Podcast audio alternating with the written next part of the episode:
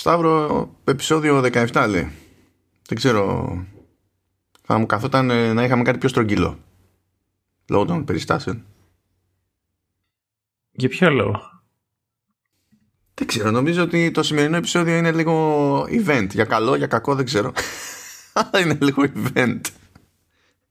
Ε, άμα το 666 είναι ο, ο αριθμός του ξοποδίτη, ποιος είναι ο αριθμός του Χριστούλη; Ποιο ήταν το... Ποια είναι η θεωρία, το 888 δεν είναι ή κάτι τέτοιο; Το 88 είναι του Χίτλερ. Όχι 88 το, ρε, 888. Το H είναι 8 αριθμός, οπότε HH είναι 88. Δεν θυμάμαι, δεν θυμάμαι. Κάποτε το ήξερα αυτό. Και δεν θυμάμαι ούτε γιατί το ήξερα. Α, τέλος πάντων. Γνώση χαμένη στο χρόνο. Κάπως έτσι. λοιπόν, ε, φίλες και φίλοι, όταν έκλεινε το επεισόδιο 16, ο Σταύρος έλεγε ότι έχω μια ιδέα για το επόμενο επεισόδιο. Και η ώρα που το έλεγε, εγώ δεν είχα την παραμικρή υποψία για το τι θα ακούσω. Γιατί γενικά είχαμε μια εικόνα για το τι θα ακολουθήσει, αλλά δεν τα είχαμε βάλει ακριβώς σε μια σειρά και δεν είχαμε την ιδέα του Σταύρου στο, στο πρόγραμμα. Και μου λέει λοιπόν ο Σταύρος, ρε εσύ, βγαίνει η μεγάλη εβδομάδα το επόμενο επεισόδιο. Οκ. Και γιατί να μην κάνουμε τον Ιησού από τη Ναζαρέτ. Εκεί έπαιξε σιγή από τη δική μου την πάντα, διότι ομολογώ ότι εξεπλάγη Δηλαδή θεώρησα ότι ήταν ε, τόσο, τόσο, τόσο καλή η ιδέα που λίγο θίχτηκα μέσα μου ρε παιδί μου που δεν μου είχε περάσει ποτέ από το μυαλό. Αλλά που όντως ήταν πολύ καλή ιδέα, οπότε δεν κάνουμε το χατήρι του Σταύρου. Αλλά εκείνη την ώρα που το συμφωνούσαμε δεν ήξερα κάτι άλλο που μου το μετά. Ο Σταύρος λέει δεν έχει δει ποτέ ίσως από την Ζαρέτ.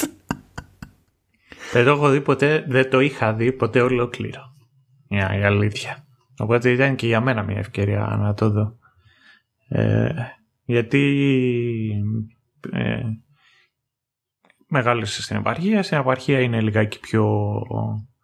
Ε, πώς να το θέσω. Είναι πιο ευλαβικές αυτές οι μέρες. Οπότε όταν πεζόταν στη τηλεόραση που ήταν συνήθως μέσα στη Μεγάλη Εβδομάδα, εμείς ήμασταν στην εκκλησία. Οπότε δεν είχα ποτέ την ευκαιρία να κάτσω να το δω. Δεν ήταν και για μένα μια ευκαιρία να δω να το δω ολόκληρο τουλάχιστον. Και τώρα δηλαδή παρατάγα, παρατάγατε το Χριστούλη για να πάτε στην εκκλησία. Μα είναι σοβαρά πράγματα αυτά. Ε, ο αδερφός μου έκανε μεγάλη φασαρία κάθε φορά για αυτό το λόγο. Και δεν θυμάμαι ποιος του είχε κάνει το καλαμπουράκι και του έλεγε γιατί δεν ξέρεις πώς τελειώνει; Η αλήθεια είναι ότι μέναμε ε, μέχρι πού το βλέπαμε συνήθως. Ανάσταση τη βλέπαμε. Μέχρι Σταύρωση βλέπαμε. Μαξ, Σταύρωση. Μέχρι εκεί. Δηλαδή μετά από εκεί και πέρα δεν είχα ιδέα. Ναι, εννοεί δεν είχε ιδέα για τη σειρά, όχι. ναι, αυτό ναι. Το άλλο είπαμε, πήγαμε στην εκκλησία μας, τα μάθα. Είχατε εσείς κατηχητικά και το ένα και το άλλο; Ε, ναι, έπεσε. Έχει τύχει να, να φυτρώσω σε κατηχητικό για, δεν ξέρω, για ένα χρόνο. Και δεν ξέρω και γιατί και πώς. Κάτι από σπόντα πρέπει να ήταν. Κάτι συνδυαστικό. Πρέπει να ήταν σε συνδυασμό με το δημοτικό στο οποίο ήμουνα για ένα φεγγάρι. Δεν, δεν ξέρω. Δεν θυμάμαι λεπτομέρειες από την Α, πάντως, ε, εμένα με κούβανε το ότι δεν έχει καθίσει να το δει στα σοβαρά ο, ο Σταύρος, διότι είμαστε στη χώρα που είμαστε και για να καταλάβουμε τι σημαίνει αυτό, στο, στην αγγλική σελίδα της Wikipedia για το Jesus of Nazareth του Φράγκο Τζεφιρέλη Υπάρχει μια σημείωση που λέει The serial is broadcast every Easter and Christmas in many countries, including Greece on antenna. Όταν έχουν κάνει τον κόπο να κάνουν αναφορά όχι απλά στη χώρα, αλλά και στο κανάλι, που βέβαια δεν ήταν πάντα στο αντένα. έχουν γίνει κάτι περίεργα εκεί πέρα με, με star, κάτι φεγγαριά. Αλλά ε, καταλαβαίνετε τώρα, όταν αφιερώνεται χώρος στην περίπτωσή μας για κάτι τέτοιο, έχουμε πιάσει μια κάποια επίδοση. Αυτό. Και ναι, είναι λίγο δύσκολο να το, να το γλιτώσει κανένας. Αν και έχω χρόνια να το δω. Γιατί εγώ το βλέπα κάθε χρόνο, ήμουν ένα μεγάλος φαν, γούσταρα δηλαδή από μικρός, θεωρούσα αδιανόητο να μην καθίσω να το δω. Ακόμα και όταν άλλαζε ώρες. Κάποτε το βάζαν 9 ώρα το βράδυ, ας πούμε, και άρχισαν μετά να το πηγαίνουν πιο αργά. Και είχε τύχει χρονιά που το ξεκινούσαν και 12 ή 1 ώρα τη νύχτα. Δεν ξέρω πώς το σκέφτηκε αυτό τότε ο Αντένα, γιατί τότε σε αυτές τις ώρες σίγουρα ήταν Αντένα, το θυμάμαι. Ήταν. Τι έπαιζε πριν από. Πώς το λέγανε, ρε, που ήταν στο, στο Star και στο Alter. Το κόκκινο. Όχι κόκκινη γόβα. Πώς το λέγανε; Τι γόβα στη λέτε, όχι, αυτό είναι πιο παλιό. Ρε. Πιο παλιό, μάλλον. Πιο παλιό από την εποχή που λέω τώρα για αυτές τις ώρες. Αυτό ήταν, που ήταν ένα τελείως softcore porn που έπαιζε εκεί. Ε, πρέπει να είναι εγώ βασιλέτο. Που, τέλος πάντων, ναι. ναι, ναι. Πώς, πώς κάνουμε επεισόδιο για Jesus of Nazareth και ε, καταφέρνουμε και χωράμε αναφοράς στο εγώ βασιλέτο, Σταύρο; Εντάξει ρε εσύ, ο, ο Ιησούς μας αγαπούσε όλους. Ισχύει, είναι, είναι γεγονός. Μας δεχόταν όλους. Είναι, είναι γεγονός. Εκτός αν πουλούσες ε, ξέρω εγώ, ζαχαρωτά έξω από τον ναό. Εντάξει, τι να γίνει. Εκεί, εκεί τραβούσε τη γραμμή. και που λέτε, η αλήθεια είναι ότι τα βλέπα πάρα πολλά χρόνια συνεχόμενα μέχρι που αρχίσαν στα σοβαρά οι δουλειές.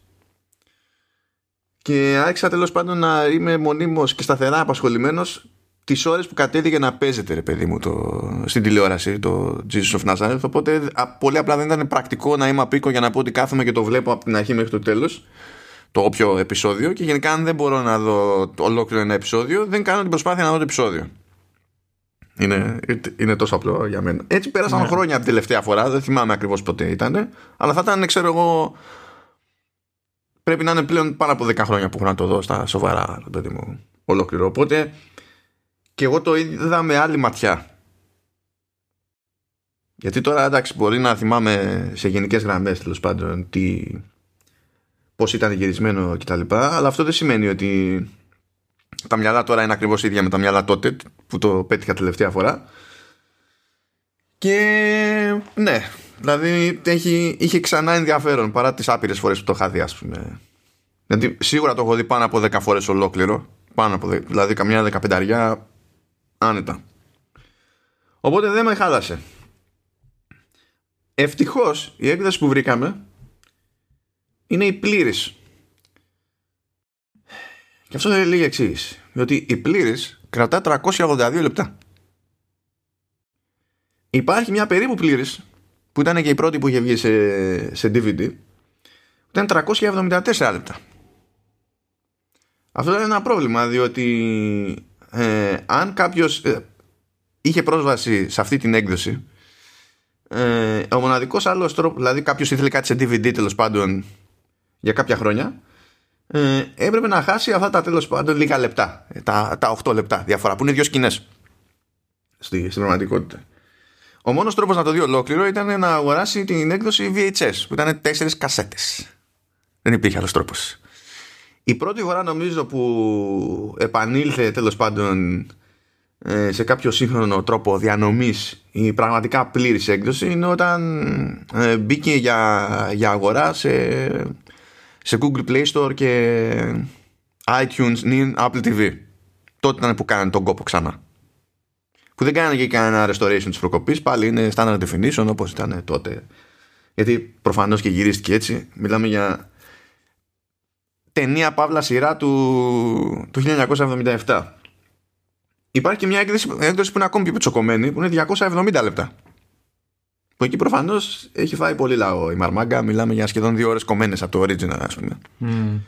Τώρα να σου πω αλήθεια, δεν υπήρχε περίπτωση να μπορέσω να συνειδητοποιήσω τι είχε γίνει ακριβώς στην Ελλάδα σε αυτή τη, τη φάση. Γιατί και στην Ελλάδα και στο εξωτερικό έχει προβληθεί το Jesus of Nazareth με όποιο τρόπο μπορείς να φανταστείς. Δηλαδή κομμένο σε δύο κομμάτια, κομμένο σε τρία κομμάτια, κομμένο σε έξι κομμάτια.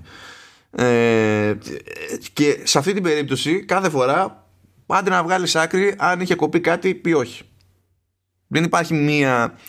Όπως και αν το, το έχουμε δει ρε παιδί μου κάποιοι τόσα χρόνια ε, σίγουρα δεν το έχουμε δει με τον τρόπο μάλλον στην, ε, στην έκδοση που υποτίθεται ότι γυρίστηκε για να προβάλλεται με κάποια λογική.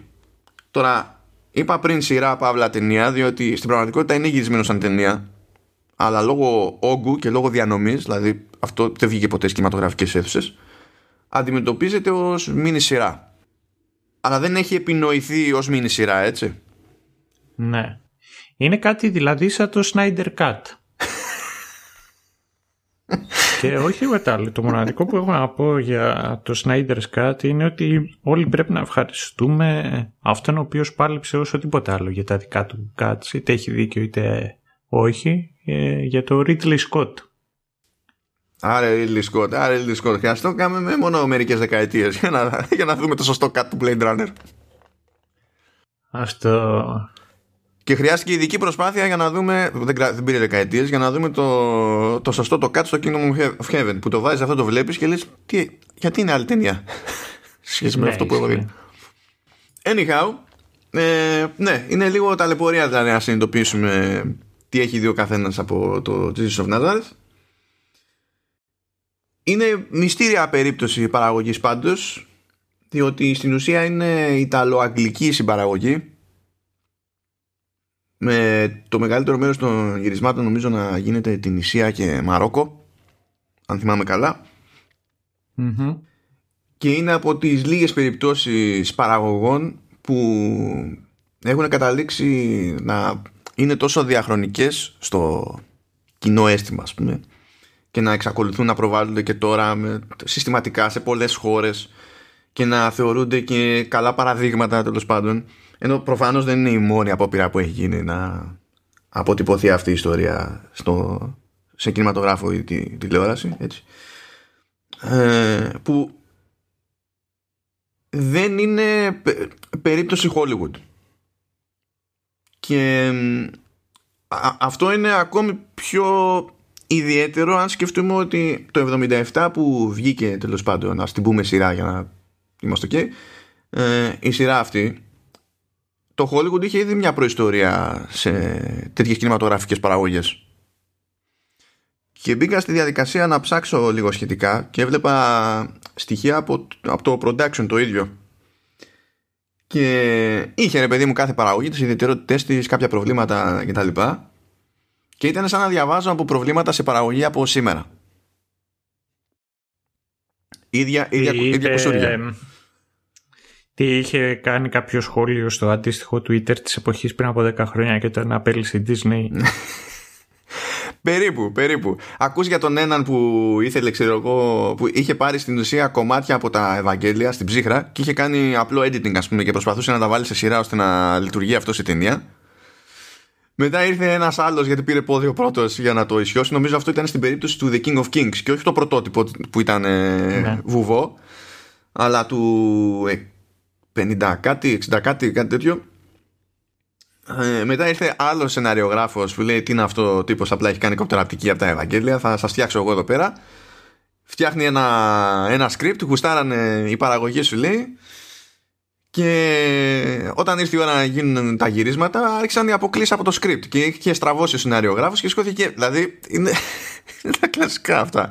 Debate για το ε, που θα φανεί ότι πέφτει μεγαλύτερη ευθύνη ξέρω εγώ στους, στους Εβραίους ή στους Ρωμαίους και τα κλασικά, τα αιώνια, τα debater παιδί με αυτά μανούρα με τη χρηματοδότηση ποιος θα, έχει βάλει, ποιος θα βάλει λεφτά πόση ώρα κρατάει η ταινία αν αυτό δημιουργεί πρόβλημα στους κινηματογράφους τι έγινε με τις κριτικές τι έγινε με τον κόσμο, μπήκε μέσα, δεν μπήκε μέσα η παραγωγή. Δράματα είναι τα αιώνια, ρε παιδί μου. Δεν έχει σημασία ποια είναι δεκαετία. Απλά τότε δεν είχαμε social media, ξέρω εγώ αυτό.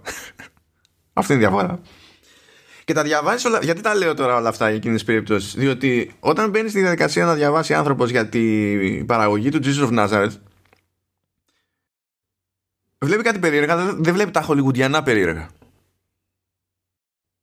Δηλαδή, ρε παιδί μου, μέχρι και εκεί ήταν ευρωπαϊκή παραγωγή. Στις αμερικανικές παραγωγές, αργά ή γρήγορα, για να έχουν τη στάμπα, σαν το Nintendo Seal of Quality, που θα, θα φάω κατάρε τώρα γι' αυτό, αλλά τέλος πάντων. Ξεκινούσαν ρε παιδί μου την παραγωγή και κάνανε τώρα αξίες για το PR, προσπαθούσαν να πάρουν και καλά την έγκριση του Πάπα. Ότι ξέρεις, the Pope approves. Ναι. Στην περίπτωση του Jesus of Nazareth δεν ήταν καν έτσι. ήταν. Ναι, ε, διότι ε, είχαμε έναν άνθρωπο ο οποίος ήταν Βρετανός πολίτης ε, τότε Sir μετά Lord και Baron και τα λοιπά ο, ο Lev Grade, ο οποίος στην πραγματικότητα ήταν Λοβάτ ή Lev Βιντογκράτσκι, και είχε γεννηθεί στη Ρωσία όταν η Ρωσία ήταν ακόμα αυτοκρατορία. Άλλες εποχές. Ναι, ήταν, ναι. Και είχε γυρίσει ο, ο άνθρωπος το ε, Moses the Lawgiver με το, το, που ήταν το 1974 αυτό ήταν τηλετενία με πρωταγωνιστή το Μπρετ Lancaster και τα λοιπά. Είχε γυρίσει. Είπαμε, είναι σκηνοθέτης, έτσι, αλλά ήταν παραγωγός το παιδί μου. Και είχε μια συνάντηση με, το, με τον Πάπα. Και ο Πάπας του λέει: Κοίταξε να δεις, ελπίζω ότι η επόμενη παραγωγή που θα κάνεις να είναι για τον Ιησού. Δηλαδή δεν πήγε ο άλλος να πάρει έγκριση. Ο Πάπας του λέει: Παραγγελιά. δηλαδή πόσο πιο, πόσο πιο Ευρώπη. Και πήγε και παραπέρα η παραγγελιά, φίλες και φίλοι, διότι ο Πάπας λέει ότι κοίταξε, ή θα φέρεις για σκηνοθέτη το Φράγκο Τζεφιρέλη, ή δεν θα γυρίσεις την ταινία. Δεν θα, το, δεν θα το γυρίσεις αυτό. Μόνο έτσι. Και true to form, Ευρώπη γάρ, πήγε όντως, ρε παιδί μου, ο Grade, ο Lord Grade, ε, να προσεγγίσει τον Τζεφιρέλη, ο οποίος ο Τζεφιρέλη ήξερε τον Πάπα, because why not. Ε, και ο Τζεφιρέλη σε πρώτη φάση έριξε άκυρο. Επειδή ε, ήταν από, από το Μιλάνο και οι δύο. Ναι, και ήταν, ο, ήταν προηγουμένως ο, ο Πάπας ήταν αρχιεπίσκοπος του, στο Μιλάνο. Οπότε, ναι, γνωρίζονταν έτσι. Ε, λέει, έκανε και επισκέψεις τότε στο σχολείο του Τζεφιρέλη και τα λοιπά. Και όντως έγινε πρόταση του Τζεφιρέλη και ο Τζεφιρέλη έριξε άκυρο. Στην αρχή. Και μετά έπαιξε εκεί πέρα γούτσου γούτσου μέχρι που πίστηκε. Και έτσι καταλήγουμε σε μια εποχή που ακόμη και σήμερα, δηλαδή τόσα χρόνια μετά ε, λέμε εντάξει ο Ιησούς Τζεφιρέλη και παίζει ενίοτε και καμιά ανατριχίλα. Γιατί ακόμη και τώρα θεωρείται παραγωγή σταθμός στο, στο είδος Εσένα πώς είχε αγγίξει αυτό από τη μεριά σου; Και δηλαδή γιατί από τη στιγμή που δεν είχες καταφέρει να το δεις στα σοβαρά ρε παιδί μου ε, σε άγγιζε περισσότερο φαντάζομαι ξέρεις ότι είχε να κάνει με τη φήμη γύρω από την παραγωγή το timing που έπαιζε το κλισέ στην Ελλάδα ότι στάνταρ θα παιχτεί αυτό κάθε Πάσχα και τέτοια οπότε ναι. με νοιάζει λίγο να μου πεις πως το, το εκλάμβανες εσύ ρε παιδί μου από τη σκοπιά σου ναι, ε, εκείνη τώρα τέτοιες μέρες δηλαδή όπως είναι και τώρα που είναι κοντά στο Πάσχα ε, πάντα παίζει δεν είναι ότι παίζει μόνο ο Ιησούς από την Ναζαρέτ παίζουν και άλλα παρόμοια. Και είναι και εποχής σαν είδος οι, κυρίως οι ταινίες οι οποίες παίζουν αλλά είναι και τις ίδιες εποχής γυρισμένα όλα αυτά και ακόμα πιο πίσω. Δηλαδή ε, το ίδιο όπως έχω συνδέσει τον νησό από την Ναζαρέτ με το Πάσχαλο, τόσο έχω συνδέσει τον ε, Αντώνιο, Αντώνιος και Κλεοπάτρα. Mm-hmm, Για μένα είναι αντίστοιχα.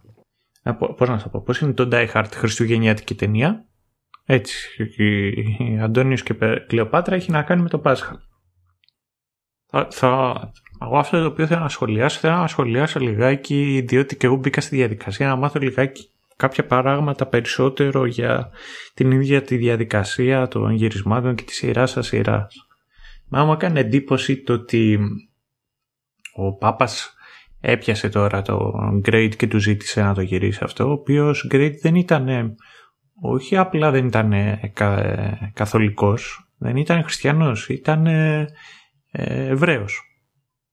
Αυτό το από μόνο του μου φαίνεται περίεργο και μετά καν κάποιος ψάξεις περισσότερο και δει, ε, ακούσει την ιστορία του Τζεφιρέλ και ο Τζεφιρέλ ήταν γκέι.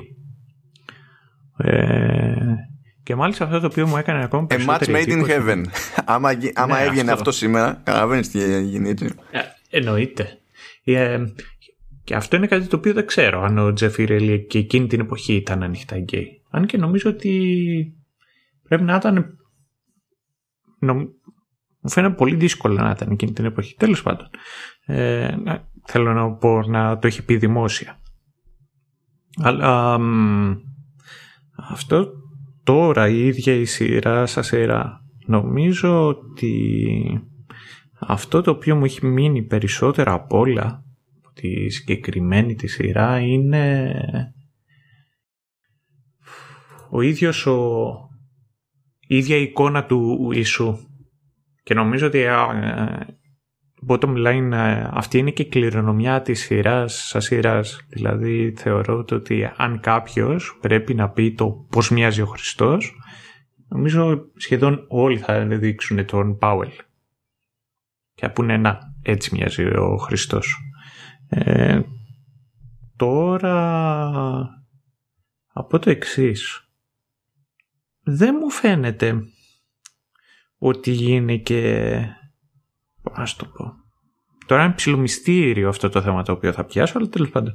Ε, δεν είναι και η, η σειρά αυτή η οποία με, μου έχει κεντρήσει περισσότερο το, να, να το πω, χριστιανικό ζήλο. Αυτό το οποίο με έχει ακουμπήσει λιγάκι περισσότερο σε θέματα πίστης, στην ιστορία του Ιησού και στο χριστιανισμό τον ίδιο. Δηλαδή, δεν, ε, δεν με, έχω πετύχει άλλες ταινίες ή σειρές οι οποίες με έχουν ακουμπήσει περισσότερα στο πιστεύω ή όχι. Και αυτό έχει να κάνει ανεξάρτητα θρησκείας και τα λοιπά. Έχεις κανένα παράδειγμα; Ναι, το πιο κλασικό, το πιο σύγχρονο έτσι που είναι και νομίζω ότι το κάνω τα τελευταία χρόνια. Φέτος δεν το έχω κάνει ακόμα, αλλά εντάξει, από τώρα που γράφουμε μέχρι την Ανάσταση έχουμε ένα μήνα. Έχουμε μια εβδομάδα ακόμα. Είναι το Silence. Α, του, του, Σκορ, του Σκορσέζε. Του Σκορσέζε, ναι. Mm. Με τον Γκάι Λορέν και τον The Amazing Spider-Man. Ναι, ναι. Βασικά τώρα εντάξει, ο, ακούστε κόμπο έτσι. Andrew Garfield που είναι ο Amazing Spider-Man. Adam Driver. Πες το εσύ για να μην το πω εγώ. Είναι που είναι ο Kylo Ren. Έτσι. Ταντανόμπου Ασάνο που δεν θα πω ότι είναι κάτι συγκεκριμένο αν και έχει κάνει το Jenkins Khan ε, αν θυμάμαι καλά και είναι είναι καλός Ιάπωνας τοπιός legit με ωραία σκηνική παρουσία σταθερά ακόμη και αν παίζει κάπου που είναι σάπια στα υπόλοιπα είναι ο ένας σα ξέρει πώς να το πω αυτό, ο Σιάραν Χάιντς, ας το πούμε, ξέρω εγώ έτσι. Ε, ο οποίος είναι γνωστή φιγούρα και κανένας είμαι σίγουρος δεν θυμάται ποτέ το, το όνομά του. Αλλά ας πούμε ότι έχει εύρος, διότι ήταν ο Steppenwolf στο Justice League. Με, μεταξύ άλλων, έτσι. Ε, και, στα, και στα δύο cuts. Αλλά ήταν και στο I drink your milkshake. ναι, δεν λέγεται. Για, το, έτσι... για τον ηθοποιό που παίζει. Ναι, αλλά δεν μου λες για τον ηθοποιό που παίζει το Henry Ducard. Το ποιον; Το, αυτά, αυτή είναι η μοναδική σωστή αντίδραση. Το Russell Ghul. Αν θυμάσαι τον Batman Begins.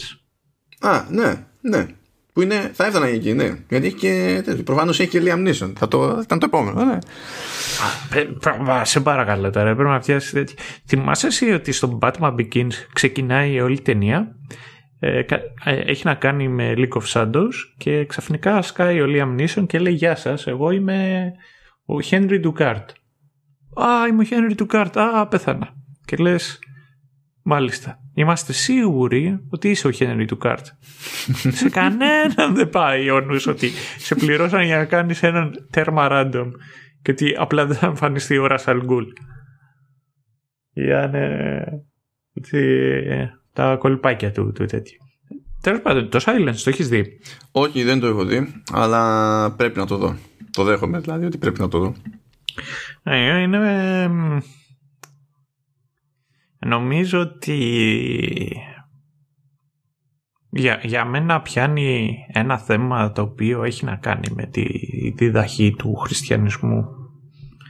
Στο τέλος δηλαδή η διάθεση να την αυτοταπείνωση και το να μπορέσει να αντιθασεύσεις το εγώ σου με το οποιοδήποτε τρόπο και, και αν εκδηλώνεται αυτό ε, και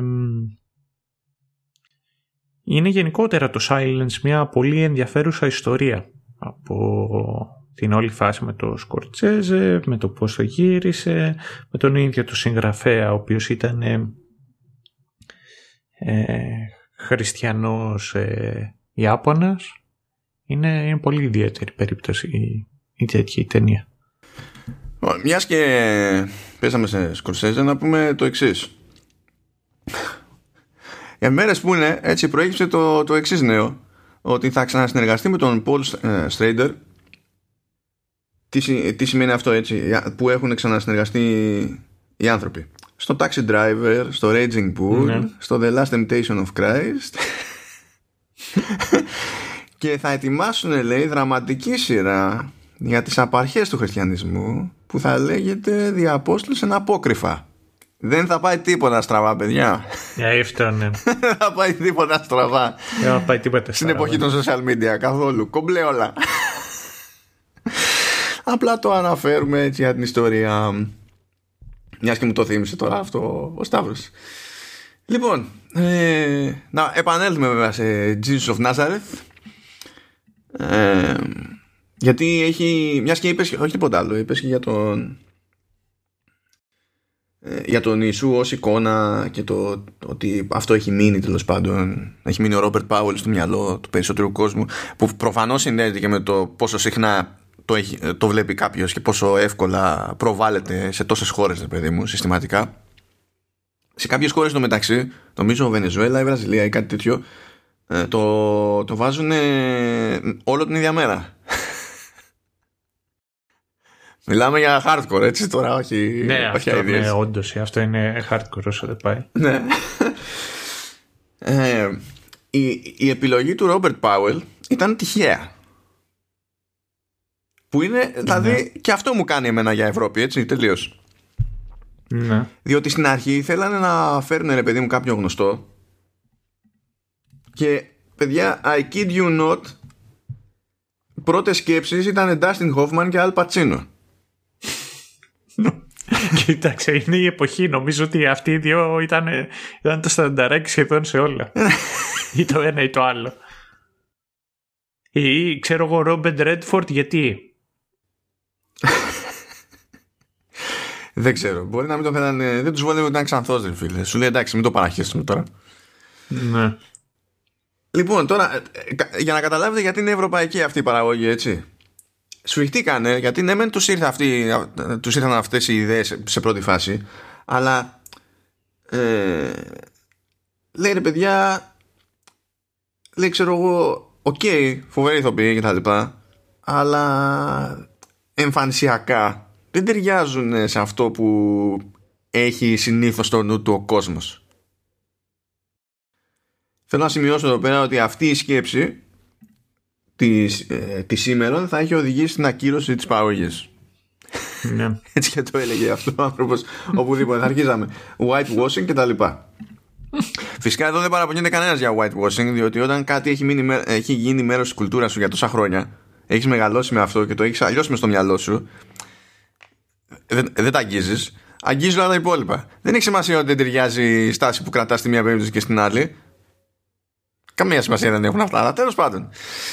Ε, και το, το λέω επειδή αυτή η σκέψη ήταν ε, χαρακτηριστική της παραγωγής γενικότερα. Ο, ο Grade ε, επειδή είχε προλάβει και είχε δουλέψει στην Αμερική ε, έκανε συνειδητή προσπάθεια με την εταιρεία παραγωγής του κτλ να στήσει τις παραγωγές του έτσι ώστε να μπορεί να εκμεταλλευτεί και την αμερικανική αγορά οπότε ήταν ε, όταν ανοίγονταν τέτοια θέματα τέλος πάντων το σκεφτόταν και με, το, και με τέτοια λογική. Και για να πιάσει την Αμερικανική αγορά αλλά και να ταιριάξει όσο γίνεται με, τη, με την κοινή γνώμη ώστε να μην αποξενωθεί τέλος πάντων ε, μέρος του βασικού κοινού στόχου ας το, ας το θέσουμε έτσι.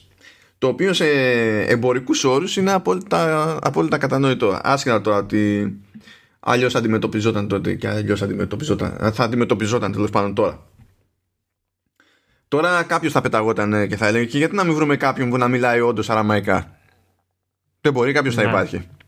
Αλλά εντάξει, στην οποία περίπτωση θα πεις δεν σε χάλασε που το έκανε ο Μέλ Γκίψον. Αλλά δεν μπορείς να πεις καλή κουβέντα για το Μέλ Γκίψον γιατί έχουμε άλλα θέματα εκεί πέρα. Ξέρεις τι έχει τζέρτζελο με την όλη φάση; Είναι ότι εκείνη την εποχή, ότι τώρα στο Ισραήλ μιλάνε εβραϊκά. Ναι. Ε, η οποία είχε εκλείψεις σαν γλώσσα.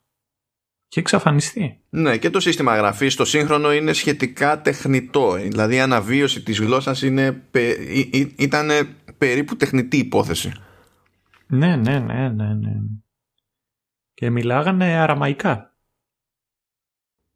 Δεν ξέρεις εσύ, Σταύρο. Δεν ξέρεις. Είναι, ξέρω εγώ, ήταν η γλώσσα της εποχής. Ε, είναι πολύ...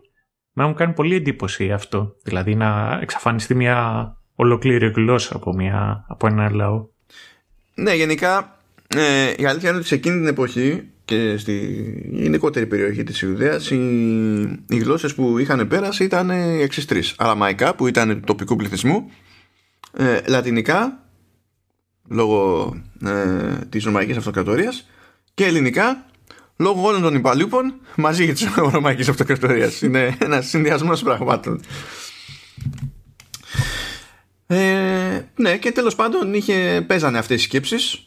Χωρίς αυτό να σημαίνει βέβαια ότι ε, σε επίπεδο σεναρίου ας πούμε γενικότερα ε, ότι γίνανε επιλογές ώστε ντε και καλά να ευχαριστηθεί το κοινό.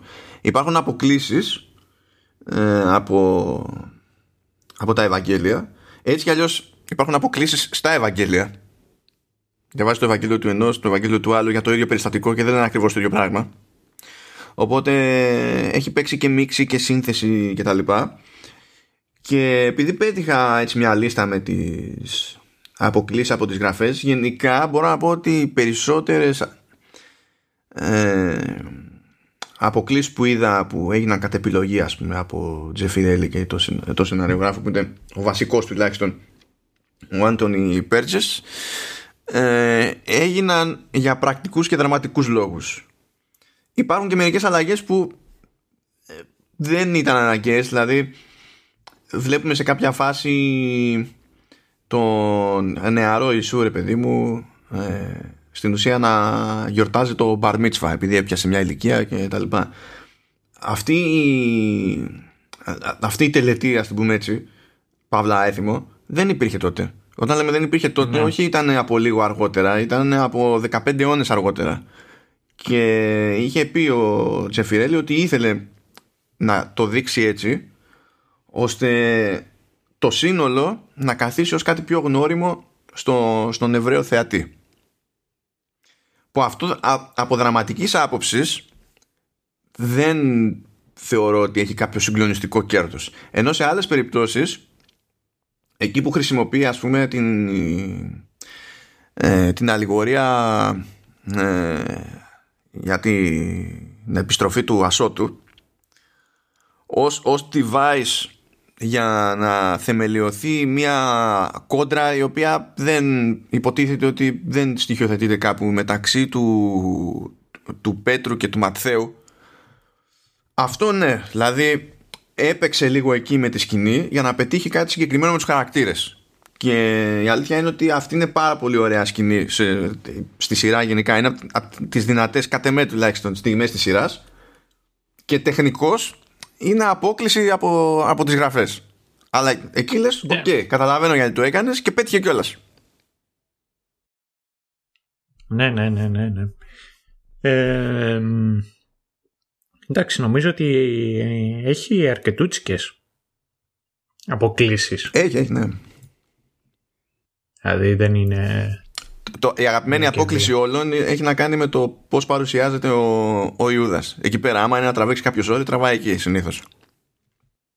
Ο οποίος Ιούδας, να πούμε, ο Ιαν Μαξέιν. Ιαν Μαξέιν, θεότητα, θεότητα. Από όπου και να το πιάσεις. Που είναι μεταξύ θεοτήτων, έτσι, γιατί φτάσαμε μέχρι εδώ και δεν έχουμε πει για το βασικό cast. Μιλάμε τώρα για αστείωτητες, έτσι. Μιλάμε για Anne Bancroft, ε, Ernest Bornin, ελπίζω να λέγεται έτσι, ο άνθρωπος που δεν θα ξέρει κανένας το όνομα, αλλά άμα δείτε τη φάτσα θα καταλάβετε ότι σας θυμίζει κάτι. Lawrence Olivier, casually, Christopher Plummer, Anthony Quinn, Rod Steiger, James L. Jones, a.k.a. Darth Vader. και και Πίτερ Ουστίνοφ. Δηλαδή, μιλάμε τώρα. Αυτό το cast το μαζεύεις εκείνη την εποχή επειδή είσαι ο Τζεφιρέλ. Ξέχασες ένα, ναι. Τι ξέχασα. Γιώργος Βογιατζής. Α, ναι, συγγνώμη, έκανε τον Ιωσήφ. Έκανε τον Ιωσήφ. Και αυτό μου θυμίζει αυτό που άφησα στη μέση, το ότι ήταν τυχαία επιλογή ο Ρόμπερτ Πάουελ. Είπαμε εκεί πέρα για Αλπατσίνο και τα λοιπά. Είχαν αυτή την ανησυχία, αλλά δεν είχαν και κάποια προφανή εναλλακτική, ξέρω εγώ. Οπότε, ξέρεις τι έγινε εκεί πέρα, Σταύρο; Τι, ε; Η, η σύζυγος του του Lev Grad ε, η Κάθη Μούντι Να. του είπε ότι είδα πρόσφατα λέει τον Ρόμπερτ Πάουλ να παίζει σε μια ε, τηλεοπτική παραγωγή και έχει πανέμορφα μπλε μάτια. Και εκεί ήταν φάση, ok, sold. ναι, εντάξει. Αυτό που λες ισχύει. Ε, επειδή παίζει να είναι μετά την Καραδήμου η πρώτη φορά που πετυχαίνουμε σε σειρά που έχουμε πιάσει Έλληνα σε cast. ναι, ισχύει. ε, και ε, αν δεν κάνω λάθος πρέπει ο, ο Βογιατζής να ήταν ε, πρέπει να είναι ο πιο πετυχημένος Έλληνας ηθοποιός. Δεν ξέρω ο Σόμερ εκεί που είχε προσπαθήσει και ο Άνθ. Ο, ο Άνθ Μος. Τι ο, ο, τι ο Άνθμος. Ναι. Ο Άνθιμος, ε, πώς λέγεται, Άνθιμος Ανανιάδης. Α, ο Άνθιμος, όχι Παναγία μου. Ναι, το, και, εντάξει. Το είχε κόψει και το είχε κάνει επώνυμο Μος. M-O-S. Τι ήταν, προσπαθούσε να γίνει τοποθεσία στο Star Wars. Μάλλον, ναι. Α, τώρα που είπε, έχω, έχω τριβία για Star Wars, για τη συγκεκριμένη σειρά. Ε, για δώσε, γιατί έχω και εγώ κάτι κατά νου σχετικά. Ναι, ότι γυριστήκαν σε, στον ίδιο χώρο, την ίδια εποχή και ότι κάποια στιγμή ενώ κάναν γυρίσματα στο Star Wars ε, κάναν τα γυρίσματα που είναι στην έρημο τα Androids. Ναι και ξέφυγε ο R2D2 και άρχισε και βγήκε εκτός εμβέλειας του, του τηλεκοντρόλ και απλά συνέχισε το ρομπότ να, να προχωρά και μπήκε μέσα στα σκηνικά του Ιησού από την Ναζαρέτ. Έτσι. Όντως, όντως έχουν χρησιμοποιηθεί τα, δηλαδή αυτά τα, τα χτιστά που κάνανε στη, στην έρημο και τέτοια τα, τα σκηνικά ε, μείνανε σε μεγάλο βαθμό και χρησιμοποιήθηκαν στο Star Wars το οποίο Star Wars A New Hope βγήκε την ίδια χρονιά, 1977. Και θέλω να πω τώρα με βάση αυτό κάτι κάτι συγκεκριμένο. Προ, άρχισε να προβάλλεται το A New Hope μετά την πρώτη προβολή του Jesus of Nazareth που έγινε στο, στο Rai. Και ύστερα έγινε στη, στην Αγγλία λίγες μέρες αργότερα. Που ξεκίνησε η προβολή Απρίλιο του 1977, ενώ το Star Wars βγήκε Μάιο του 1977. Θέλω να πω ότι ένα από τα κλασικά που λέμε για εκείνο το πρώτο Star Wars ήταν ότι μπήκε στη διαδικασία ο Λούκας αντί να δείχνει ένα μάτσο σκηνικά που είναι τούμπανο, πεντακάθαρα, ολοκένουργια, μόλις αγοράστηκαν, μόλις είδαν την νεοσέτη, δεν ξέρω που από IKEA και ό,τι άλλο και καλά, ξέρεις, έχουμε πλέον το Used Universe και τα λοιπά. Έχω να πω ότι Used Universe έχουμε και στο Jesus of Nazareth. Δηλαδή, και το έκανε νωρίτερα. Και σε σημεία μπορώ να πω ότι το έκανε και καλύτερα. Λυπάμαι. okay. Και δεν είναι τυχαίο, δεν είναι τυχαίο ότι ο, ο άνθρωπος, ο Earl Jones που έκανε τη φωνή του Vader στο New Hope είναι ένας απλός κομπάρσος μαγούκος στο, στο Jesus of Nazareth. Να τα λέμε αυτά. δεν είναι μοναδική τέτοια. Δεν είναι ο μοναδικός ηθοποιός που έχει να κάνει με Star Wars, όχι με τις ταινίες, με Star Wars. Ναι. Η Olivia Hussey που κάνει την, ε, την ε, η Παναγία, τι, τι, την έχει μπερδευτεί. Ναι, την Παναγία έκανε, τη Μάρια. που έκανε και την Ιουλιέτα στην προηγούμενη σειρά του, του Ζεφιρέλη, την ταινία που ήταν ο Ρωμαίος και η Ιουλιέτα. Είναι voice actor σε παιχνίδια Star Wars. Πραγματικά η χάση στο Jesus of Nazareth δεν ξέρω γιατί είπε κάποιος Α μιλάει. Δεν χρειάζεται. Ε, εμφανίζει, εμφανίζει το καρέ και παγώνουν όλα. Δεν σε ενδιαφέρει τι θα πει. Μπορούσε να σου λέει τη συνταγή που βρήκαμε σήμερα για τα, για τα cookies από το Ted Lasso. και δεν θα σε ενδιαφέρει καθόλου. Λες, μην εκεί. Μην εκεί απλά. Στήσου και περίμενε. Και επειδή δεν θα έχω άλλη ευκαιρία ε, εκτός άμα κάνουμε ολόκληρη σειρά επί τούτου για να πω τα πράγματα μου θα πατήσω πάνω στο στο Voyager και θα πω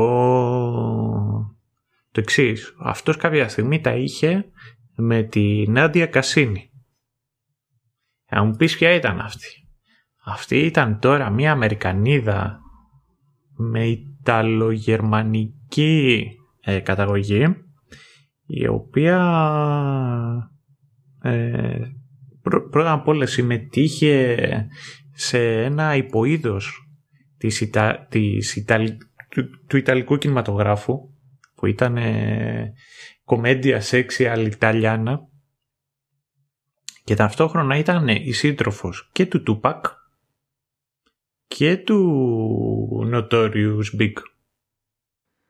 Καλά πάμε. Λοιπόν, και θα να πω δύο πράγματα. Πρώτον, ε, για να ξεπεράσεις το Voyage χρειάζεσαι είτε Tupac είτε ξέρω εγώ το Notorious Big. Αυτό είναι το ένα. Και μετά δύο, το συγκεκριμένο είδος το Commedia Sexual Italiana ήταν ουσιαστικά πρώτες κομμωδίες οι οποίες είχαν μέσα και γυμνό και αποτελούν ε, την έπνευση και το βασικό στοιχείο πάνω στο οποίο εμπνεύστηκε και εμφανίστηκε το πορνό στην Ελλάδα με τον Κουσκούνη που τα περισσότερα, τις περισσότερες από τις πρώτες ταινίες πορνό που υπήρχαν στην Ελλάδα ήταν σχεδόν αποκλειστικά με, κομματι, ε, με, με κομμωδία. Το οποίο πάντα το έβρισκα πολύ ενδιαφέρον. Συνεχίζουν όλα φυσιολογικά σε επεισόδιο showrunners για Jesus of Nazareth και το γυρνάμε σε ιταλικό κομικό πορνό και την επιρροή του στην Ελλάδα Έχουμε πετύχει, μιλάμε 200% επιτυχία για αστεία. Και όσο πάει θα ανεβαίνει το ποσοστό αυτό, το ξέρει. Αλλά ε, κοίταξε, πραγματικά δεν νομίζω ότι θα μου ερχόταν καλύτερη ευκαιρία να κάνω αυτό το σχόλιο. Αυτό κολλάει και με αυτό που έλεγα νωρίτερα, ρε παιδί μου, ότι είναι καθόλου ευρωπαϊκή περίπτωση το, το Jesus of Nazareth.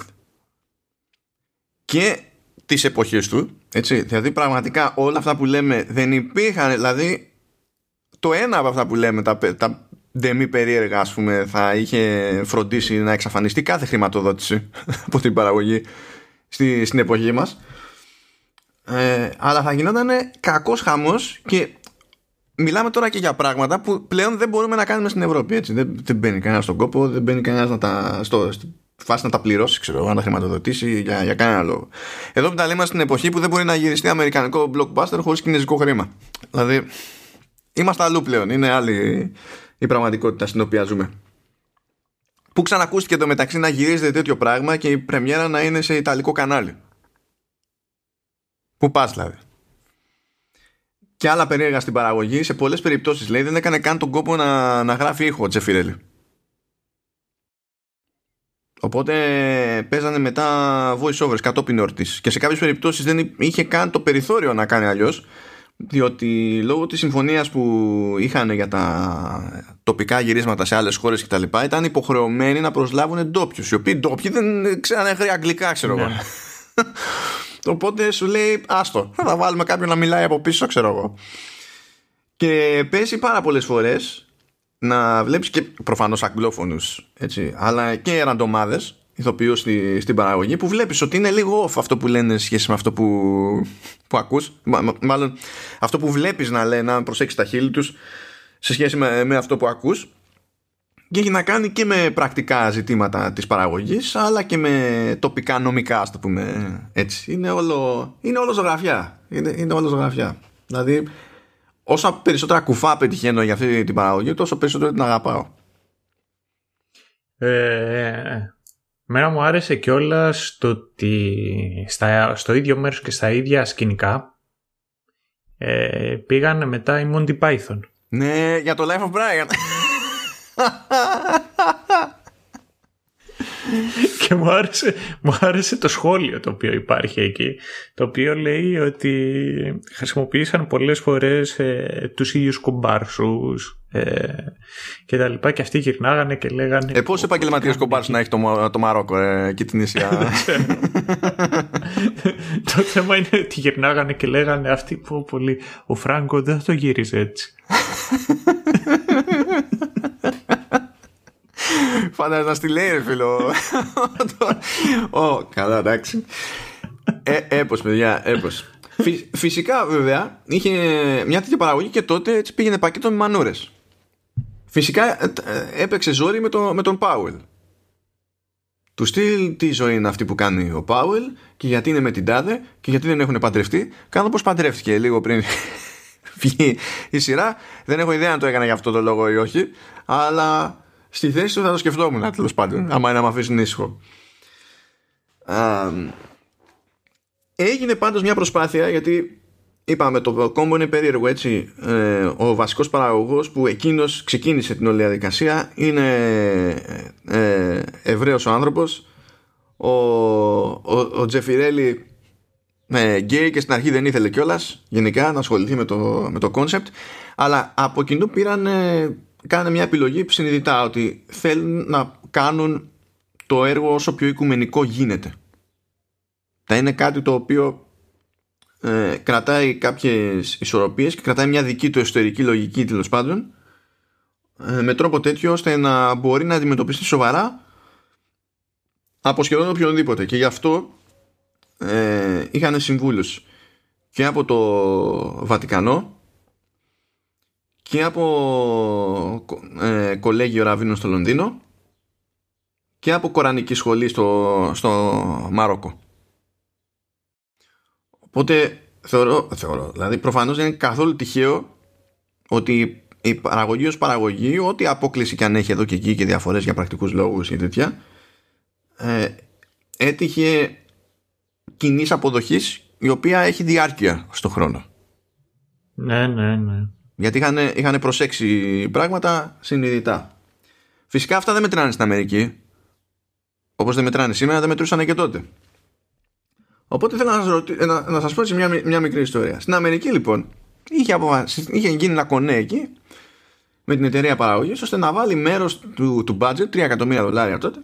Όχι το budget, το, η συνεισφορά ήταν 3 εκατομμύρια η General Motors. Ας πιάσουμε λίγο το concept ότι η General Motors έβαλε λεφτά για το, στο Jesus of Nazareth. Έτσι. Α, okay. Αυτό είναι αστείο από μόνο. Ε, ο Τζέφι Ρέλη σε μια συνέντευξη είχε πει ρε παιδί μου ότι θέλει να απεικονίσει τον Ιησού ως έναν απλό άνθρωπο ε, απλό ε, ήπιο, εύθραυστο και, και τα λοιπά. Πριν βγει το Jesus of Nazareth και με βάση αυτή τη δήλωση του Τζεφιρέλη τα πήρε κρανίο ο Bob Jones III ο οποίος ήταν president του Bob Jones University στη, στη South Carolina. Αν αυτό, αυτή η φράση δεν σας βγάζει την απαραίτητη βλακεία δηλαδή είμαι ο Bob Jones III president of Bob Jones University δεν ξέρω τι να πω. Ο οποίος φυσικά, φυσικά με αυτό το κόμπο ήταν ε, ε, κολλημένος προτεστάντης και από ναι. τις δηλώσεις του Τζεφιρέλη θεώρησε ότι αυτό είναι απόδειξη τέλος πάντων ότι η απεικόνηση του, του Ιησού στη, στη σειρά ε, θα απαρνιόταν τη, ε, το θείο του χαρακτήρα. Το φαντάστηκε ρε παιδί μου. Σου λέει για να είπα αυτό έτσι, έτσι είναι. Δεν μπορεί να σημαίνει κάτι άλλο. Και άρχισε να λέει ότι στην ουσία η παραγωγή είναι ισοδυναμή βλασφημία τσίτωσε εκεί πέρα ανθρώπους και έστειλαν 18.000 επιστολές General Motors για να αποσύρει την οικονομική στήριξη. Και το έκανε η General Motors, διότι είναι όλοι παρα... στην παράνοια, έτσι. Και γίνεται μετά το, το άλλο το αστείο. Βρήκανε εναλλακτικό χρηματοδότη στην Αμερική, όχι για το ίδιο ποσό, δηλαδή τα χάσανε τα 3 εκατομμύρια δολάρια και μπήκε ένα εκατομμύριο από ποιον, από την Procter Gamble. Δηλαδή όταν λούζεστε να ξέρετε ότι κατά πάσα πιθανότητα χρησιμοποιείται ένα προϊόν μιας εταιρείας που βοήθησε να χρηματοδοτηθεί το Τζίσο στο Νάζαρετ. Αυτό. Αν και το λούσιμο είναι μόνο ένα πιθανό σενάριο, ότι η Procter Gamble μαζί με τη Unilever πρέπει να έχουν, ξέρω εγώ, το 95% των προϊόντων που είναι σε ένα σούπερ μάρκετ. Θα πούμε κάπως έτσι. Χονδροειδός. Μιλάμε τώρα, έτσι, αυτή είναι παρόλα που ταιριάζει απόλυτα με την εποχή μας και αυτοί το καταφέρανε χωρίς να έχουν social media. Φαντάζομαι για τι level μιλάμε. Ξέρεις, ε, ξέρεις τι σκέφτομαι μερικές φορές.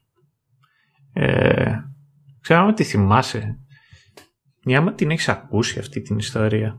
Ότι οι ηθοποιοί οι οποίοι έχουν υποδηθεί το, το Χριστό ή έχουν παίξει τέτοιους ρόλους ότι είχαν άσχημο τέλος.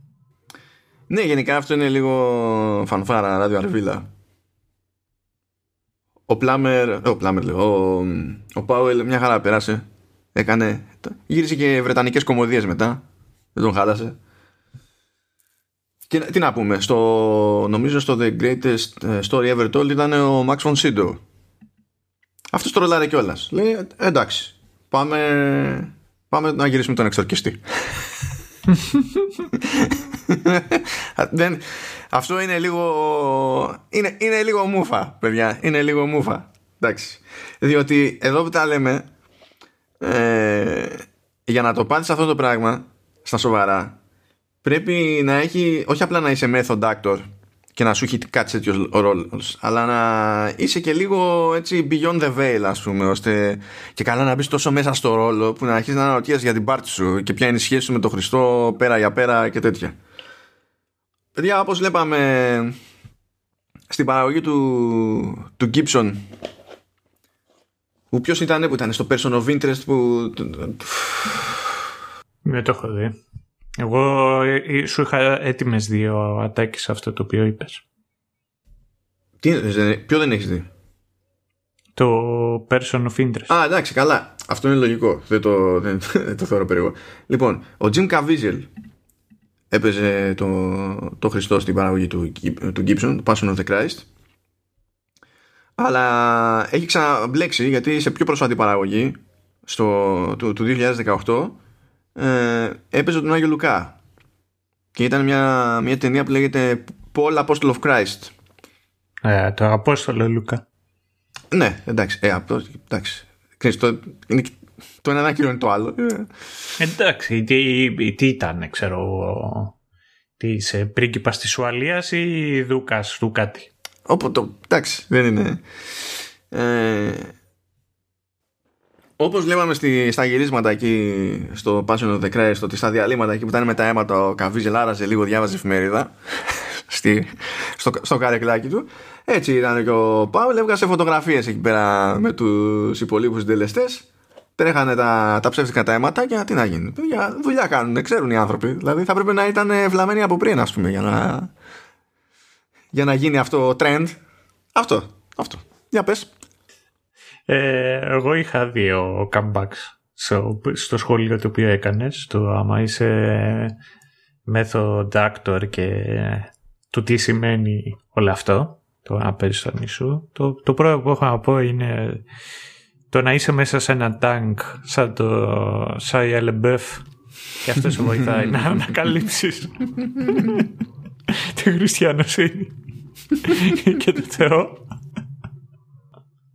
Αυτό είναι το ένα και μετά, εντάξει, από τους πιο γνωστούς ε, σύγχρονους, σύγχρονους έτσι, method actors είναι ο Christian Bale, ο οποίος έχει ε, κάνει και αυτό, το, έχει κάνει και αυτό στο Χριστό. Καλά, τώρα να μιλάμε για method acting και να μην λέμε καλησπέρα Daniel Day-Lewis είναι λίγο ντροπή έτσι. Απλά πετά το όνομα, χάνει πληρότητος. Αυτός αν έπαιζε το Χριστό νομίζω ότι θα δεχόταν και να σταυρωθεί κανονικά ε, και να πεθάνει ε, και να αναστηθεί. Αυτός θα έβαζε όρο στο, ναι, ακριβώς, στο συμβόλαιο ότι αν δεν ανασταίνομαι όντως, δεν με ενδιαφέρει ο ρόλος. Δηλαδή, αυτό.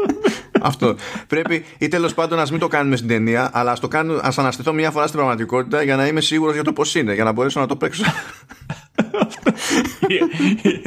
Δεν ξέρω, Ντάνιελ Ντέι αυτό. Ε, και μετά τι, ποιος είναι έτσι τραβηγμένος. Ο. Ε, Ποιος άλλος κάνει έτσι πολύ τραβηγμένα πράγματα, την Τζένερ. Ο Τόμ Κρούζ, ξέρω εγώ. Τι θα κάνει και αυτό. Θα κάνω τα δικά μου stand, ξέρω εγώ. Θα, κάνει, θα έλεγε και αυτός. Ναι, εντάξει. Ποιος ενδιαφέρεται για, το, για τις ασφαλιστικές εταιρείες; Κανονίζω εγώ. Ναι. Άμα πεθάνω, πέθανα. Στη διαδρομή. Ω, τι να, τι να πει κανείς. Λοιπόν, ναι.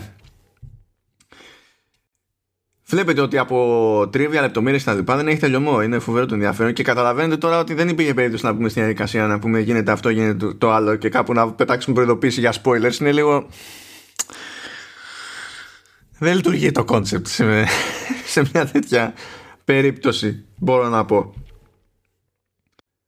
Speaking of trivia, ο Ρόμπερτ Πάουελ ήθελε να φαίνεται πιο ταλαιπωρημένος ε, στο κομμάτι που είχε να κάνει με, τη, με, το, με την πορεία προς το Γολγοθά, τη Σταύρωση και τα λοιπά. Και για να φαίνεται πιο ταλαιπωρημένος, ξέρεις τι έκανε Σταύρο; Δεν έτρωγε τσιγάρο και μήλο και ένα, και ένα τέτοιο, μια κονσερβατονό. Για 12 μέρες μόνο τυρί. πόσο τυρί; Ξέρω. Μόνο τυρί. Δηλαδή, πόσο πιο αγγλική λύση. Που άμα τα βάλεις κάτω, συνδέεται, ξέρεις, με το. Με και το diet και τα λοιπά, ξέρεις, μόνο πρωτεΐνη και, και λίπος ναι. for the ages, άσε τον υδατάθρακα στη, στην τάξη και τα λοιπά. Α, πρέπει να είσαι Άγγλος για να πεις θα κάνω 12 μέρες δίαιτα και θα τρώω μόνο τυρί. Άγγλος, ούτε, ούτε Γάλλος. Ο Γάλλος θα έλεγε γιατί να κάνω δίαιτα, δεν κατάλαβα. Απλά θα, θα, ναι. θα, θα, να σου πω, απλά θα προσαρμόσω λίγο την κατανάλωση κρασιού. Ναι, Γιατί χρειαζόμαστε μαζί με το τυρί. Ούτως ή άλλως τυρί είναι μέσα στο πρόγραμμα. Αυτό ναι. θα σου έλεγε. Εντάξει, ναι. Ok. Okay. Ήταν μόνο τυρί, φίλε, 12 μέρες. Τι να πω. Λοιπόν, παρότι είπαμε ότι γυρίστηκε σαν ένα ενιαίο έργο αλλά γυρίστηκε με τη συνείδηση ότι θα κοπεί με διαφορετικούς τρόπους και φαίνεται αυτό από τις μεταβάσεις στο, στο μοντάζ. Πάρα πολλά κουψίματα είναι απότομα και δεν έχει σημασία αν είναι στην αρχή, στη μέση, ε, κάπου στο τέλος ή οτιδήποτε. Και αν παρατηρήσετε και τουλάχιστον στην ας πούμε καλύτερη δυνατή εκδοχή με τα τέσσερα τμήματα ας πούμε, που είναι μία ώρα και 30 κάτι είναι το, τα πρώτα τρία κομμάτια και μία και 40 τόσο είναι το, το τέταρτο ε, με ξέρεις το τέταρτο προφανώς εκεί που τελειώνει ας πούμε το, το κάθε τμήμα δεν είναι κάποιο κομμάτι που είναι ντε και καλά διαλεγμένο ώστε να σε τσιτώσει για να δεις τη συνέχεια. Ναι. Δεν είναι, δεν είναι στημένο έτσι γιατί απλά, απλά τυχαίνει να είναι μια τεράστια κινηματογραφική παραγωγή που δεν σχεδιάστηκε για να βγει στο κινηματογράφο. Είναι αυτό το, έχει αυτό το περίεργο. Παρ' όλα αυτά στην πρώτη της προβολής σε τέσσερα τμήματα φαίνεται να είναι χωρισμένη με κάποια λογική. Δηλαδή το πρώτο μέρος έχει να κάνει με οτιδήποτε πριν την ενηλικίωση του, του, του Χριστού όχι απλά την ενηλικίωση βασικά αλλά πριν αρχίσει ο Χριστός να κηρύττει. Ναι, ναι, ναι. ναι. Ε... Πριν τα 33 του χρόνια που είναι και καλά. Ναι, ναι. Και θεωρώ λοιπόν ότι το πρώτο μέρος είναι, να για να μιλήσουμε έτσι σε υπερηρωτικού όρους που γνωρίζουμε πλέον πολύ καλά οι περισσότεροι, είναι το origin story κατά μία έννοια. Το, το πρώτο μέρος. λιγάκι βλάσφημος. Γιατί δεν είναι origin. Τεχνικός δεν είμαι εκτός τόπου και χρόνου οπότε είναι για να γνωρίσουμε το, τον Ιωσήφ, να γνωρίσουμε τη, την Παναγία, να δούμε πώς, κατα, πώς καταλήγει, να δούμε το, την επίσκεψη που είχε χωρίς κρίνο η Παναγία. Ναι, ε, το ναι. που τράβηξε ο Ιωσήφ για να το δεχτεί αυτό το πράγμα και τέτοια πράγματα. Ε, είδαμε τους, τους τρεις μάγους να κινούνται που εδώ έχω δικό μου τρίβια, λέμε μάγοι αλλά αυτό δεν έχει καμία σχέση με μαγεία, να το ξέρετε. Ε, τρεις σοφοί. Ναι, έχει μεταφραστεί και έτσι, αλλά το, το μάγι δεν είναι τυχαίο. Ε, πρώτα απ' όλα, ε, νομίζω ότι και, στη, και στα Ευαγγέλια ακόμη δεν χρησιμοποιείται παντού ο ίδιος όρος. Και γι' αυτό υπάρχει μια σύγχυση που είναι άλλοι θα πούνε three kings, άλλοι θα πούνε three magi, άλλοι θα πούνε ε, three wise men κτλ. Δεν υπάρχει δηλαδή consensus σε αυτό το πράγμα. Αλλά αν πεις, ξέρεις, βασιλιάδες, σοφοί, μάγοι, αυτό που φαίνεται ενδεχομένως πιο παράτερο είναι οι μάγοι. Αλλά δεν είναι τυχαίο. Ναι. Ε, παρότι δεν πιστεύω ότι είναι και ο καλύτερος ντε και καλά όρος για την περίσταση. Ακόμα και στη σειρά την ίδια φαίνεται ότι ο ένας έρχεται από, από Περσία. Και γίνεται και συγκεκριμένη αναφορά στο, στο Ζωροάστερ στη, στη σειρά εκεί που υποτίθεται ότι σκάνε οι τρεις μάγοι για να συναντήσουν το, το Χριστό ως βρέφος. Ε, και ο, ο όρος μάγος ή προέρχεται από το ζωροαστριανισμό. Ζωροαστρισμός, όχι. Ναι. Χάθηκα. Έχω στο μισοδιάστημα πίνω κρασιά, οπότε. Απλά. Just so you know. Ναι, okay. ε, και εκεί πέρα το. Δηλαδή, οι, ας το πούμε τέλος πάντων, οι ιερείς λέγονταν μάγοι. Α, ήταν πως είναι Ραβίνι και... Ο, ναι, ο όρος προέρχεται από εκεί. Και έτσι έχει κάνει, άσχετο τώρα με το, με το τι ε, έννοια έχει αποκτήσει με την πάροδο του χρόνου, έτσι, έτσι έχει ξεκινήσει και έχει μείνει και στα ελληνικά από, τη, από τα ας το πάρε δώσε που είχαν κάτι περίεργα εκεί αλυσβερίσια Έλληνες με, με Περσία, δεν ξέρω αν θυμάται κανένας. Και ναι, ναι. και μετά κλασικά δάνεια από γλώσσα σε γλώσσα κτλ. Δεν είναι δηλαδή τυχαίο αυτό το πράγμα. Και τώρα θα μου πείτε και τι έγινε που έκανα αυτή τη διευκρίνηση. Δεν έγινε τίποτα, αλλά εγώ χαίρομαι με τέτοιε λεπτομέρειες. να γίνει τώρα. Ναι, ναι, ναι. Και, και με. Αυτό, δε, αυτό δεν το ξέρω. Ξέρω δηλαδή ότι δεν εμφανίζονται πουθενά τα ονόματά τους. Και ότι πιο μετά τα, τα ανακαλύψανε και τα βάλανε. Άλλη λεπτομέρεια που μου άρεσε, που αυτή πραγματικά δεν τη θυμόμουν από τότε που έβλεπα τη σειρά νεότερος και ακόμα και αν τη θυμόμουν τώρα κατάλαβα για πρώτη φορά ας πούμε τι μπορεί να σημαίνει. Ε, στη, στο, στο πρώτο μέρος σε κάποια φάση αποφασίζεται από τον, από τον Ηρώδη ο οποίος έχει μείνει ως ε, Herod the Great δεν έχει διαπιστωθεί ναι. αν, αν υπήρξε ποτέ εντολή του στυλ σφάξτε τα, τα νεογέννητα κτλ. Είναι. Απλά το λέω για την ιστορία. γι' αυτό. ε, και τέλος πάντων ε, του ζητάνε οι Ρωμαίοι σε κάποια φάση να κάνει, να κάνει απογραφή. Αυτό που κάνουμε στο σύγχρονο κόσμο συνήθως κάθε 10 χρόνια κτλ. Και σφίχτηκε εκεί πέρα ο Ηρώδης γιατί σου λέει ότι αυτό δεν είναι κάτι που συνηθίζουν ε, συνηθίζεται στη, στην Ιουδαία. Αυτό είναι ένα σκάλαμα που έχουν οι Ρωμαίοι που το κάνουν για φορολογικούς λόγους.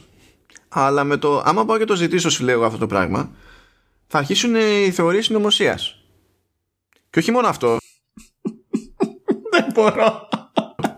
Υπάρχει και το θέμα λέει με τους Εβραίους που επειδή αντιλαμβάνονται λέει τον εαυτό τους ως, ε, ότι ο καθένας ανήκει σε ένα συγκεκριμένο tribe και ότι ο φυσικός τόπος προέλευσης του κάθε tribe είναι συγκεκριμένος με το που θα πούμε είναι έτσι η φάση θα σηκωθούν και θα φύγουν όλοι και θα γυρίσουν στον τόπο που θεωρούν δικό τους γιατί θα θέλουν να καταχωρηθούν εκεί. Και αυτό σημαίνει ότι το, η ροή του εμπορίου ας πούμε και η οικονομική δραστηριότητα θα πάει περίπατο μόνο και μόνο για να καταφέρουμε να κάνουμε απογραφή. Το σύνορα, σε ακούω, αλλά τόσο να μπορώ να σταματήσω να γελάω γιατί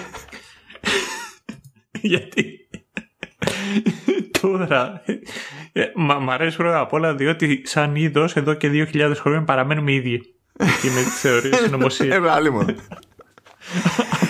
και καχύποτε απέναντι στο κράτος έτσι σου δεν το έχουμε ναι, Μα ζητάει το κράτος να κάνουμε αυτό κάποιο λάκκο έχει φάβα. Αυτό ναι. το θέμα είναι ότι εμείς τώρα, λένε οι περισσότεροι και με ρωτήσει, α πούμε, φταίνει οι Εβραίοι. Αυτοί είναι από πίσω. Ναι. Αναρωτιέμαι οι Εβραίοι. Αναρωτιέμαι, αυτό σκέφτομαι. Αναρωτιέμαι εκείνοι οι Εβραίοι σε ποιον τα ρίχνανε οι κακόμεροι και εκείνοι; Δηλαδή, ποιο ήταν από πίσω από τη δικιά τους συμπλεκτάνη; Ε, ειδικά σε αυτή την περίπτωση η εύκολη επιλογή, όπως αντιλαμβάνεστε, ήταν, ήταν οι Ρωμαίοι. Που να πούμε τώρα ότι αυτό βγάζει και ένα νόημα και είναι ένα σταθερό ζήτημα που είχαν οι Εβραίοι σε όποιο κράτος και αν κατέληγαν ε, είτε επειδή κατακτήθηκε η Ιουδαία είτε επειδή οι ίδιοι ε, μετακόμισαν επειδή διώχθηκαν από κάπου αλλού κτλ. Είναι αυτή η ακαμψία του Μοσαϊκού νόμου που δημιουργεί ζητήματα όταν έρχεται αντιμέτωπος με τον τοπικό νόμο. Και αυτό είναι ένα σταθερό σημείο τριβής που ανάγκαζε πάρα πολλά άλλα κράτη ε, όπου υπήρχε εβραϊκή παρουσία να ισχύουν ειδικές διατάξεις για να αποφεύγονται σε κάποιο σημείο υπό συνθήκη κτλ τέτοιου, τέτοιου είδους τέλος πάντων διαφωνίες και, και μπλεξίματα. Διότι αν ένα πράγμα ήταν σίγουρο ήταν ότι δεν υπήρχε περίπτωση να πείσει μαζικά ειδικά του, τους Εβραίους να υιοθετήσουν το οποιονδήποτε νόμο ο οποίος δεν ταιριάζει ακριβώς με το Μοσαϊκό νόμο. Οπότε ε, σε ένα τέτοιο ας το πούμε νομικό πλαίσιο ρε παιδί μου που μεταφέρεται και σε κάποιο βαθμό είναι ατέριαστο με το νομικό πλαίσιο που βρίσκει κάποιος εκεί που πήγε ας το πούμε ότι η σύγκρουση είναι, είναι θέμα χρόνου. Είναι θέμα χρόνου. Το οποίο θα μπορούσε έτσι να αποτελέσει βάση συζήτησης για άλλα πράγματα αλλά δεν θα το κάνω τώρα γιατί ναι, ναι, ναι. θέλω να προλάβω να φάω κατσίκι όχι τίποτα, θα, θα παρεξηγηθώ γιατί άλλα θα λέω και άλλα θα καταλαβαίνουν. Για... Αλλά τέλος πάντων. Ναι, ναι, για, γιατί κατσίκι όμως; Τι εννοείς θέλω να προλάβει να φας κατσίκι; Εννοείς και η Κυριακή του Πάσχα το μενού έχει κατσίκι, όχι αρνί. Ε, ναι, εντάξει. Εμείς κάνουμε gravitate στο, στο κατσίκι συνήθως. Καλή επιλογή και το κατσίκι. Εκεί λιγότερο λιπαρό. Για αυτό το λόγο δηλαδή, μην φανταστείς. Αλλιώς δεν είναι ότι έχω κάνει ένα θέμα εγώ προσωπικά κομπλέ. Και όταν ήταν πιο ομαδική υπόθεση το Πάσχα, τα παλιά τα χρόνια βγαίναμε έξω που πηγαίναμε, συναντούσαμε άλλους ανθρώπους και τέτοια. Ε, εκεί πέρα ναι, ήταν ναι, αρνί αρνί, εντάξει. Δηλαδή λέγαμε, ok. Okay. Ειδικά αν έχεις να ταΐσεις και ο κόσμος, τώρα εντάξει, θα πεις να πάω το πιο μεγάλο το ζώο. Τι να γίνει τώρα. Α σου κάνω μια ερώτηση που το, τώρα που το σκέφτομαι δεν, δεν, δεν μου έχει περάσει ποτέ από το νου. Αν τα βάλω κάτω, έχω, έχω κάνει. Ναι, πέρα από πέρυσι, δεν έχω ξανακάνει στη ζωή μου ε, Πάσχα πέρα από τον τόπο μου.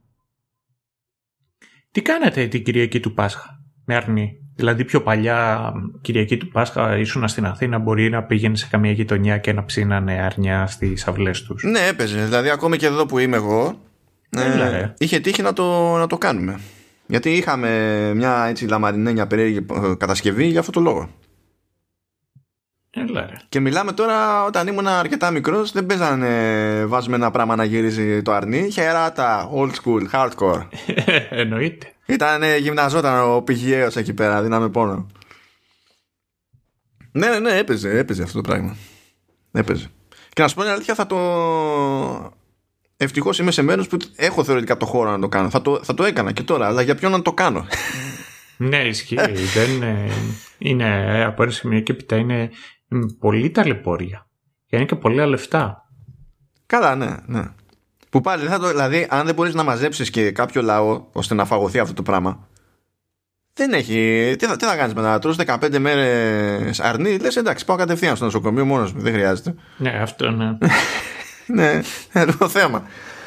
Εδώ, να, να βουλώσουμε κάπως αλλιώς, ξέρω εγώ να, τουλάχιστον να έχω μια ποικιλία σε, στις λάθος τροφές. Όχι να τρώω ένα πράγμα συνέχεια. Ναι στη χολυστερίνη. Από πού θα πάω χολυστερίνη. Ε ναι, ε, ναι. Ε, να πούμε για την ιστορία ότι στο ρόλο του Ηρώδη του Μέγα ήταν ο, ο Πίτερ Στινόφ ο οποίος ήταν ε, εμένα μου άρεσε πάρα πολύ σε αυτό το, σε αυτό το ρόλο. Καλά είναι Πίτερ Στινόφ ο τύπος είναι θεότητα έτσι. Ναι.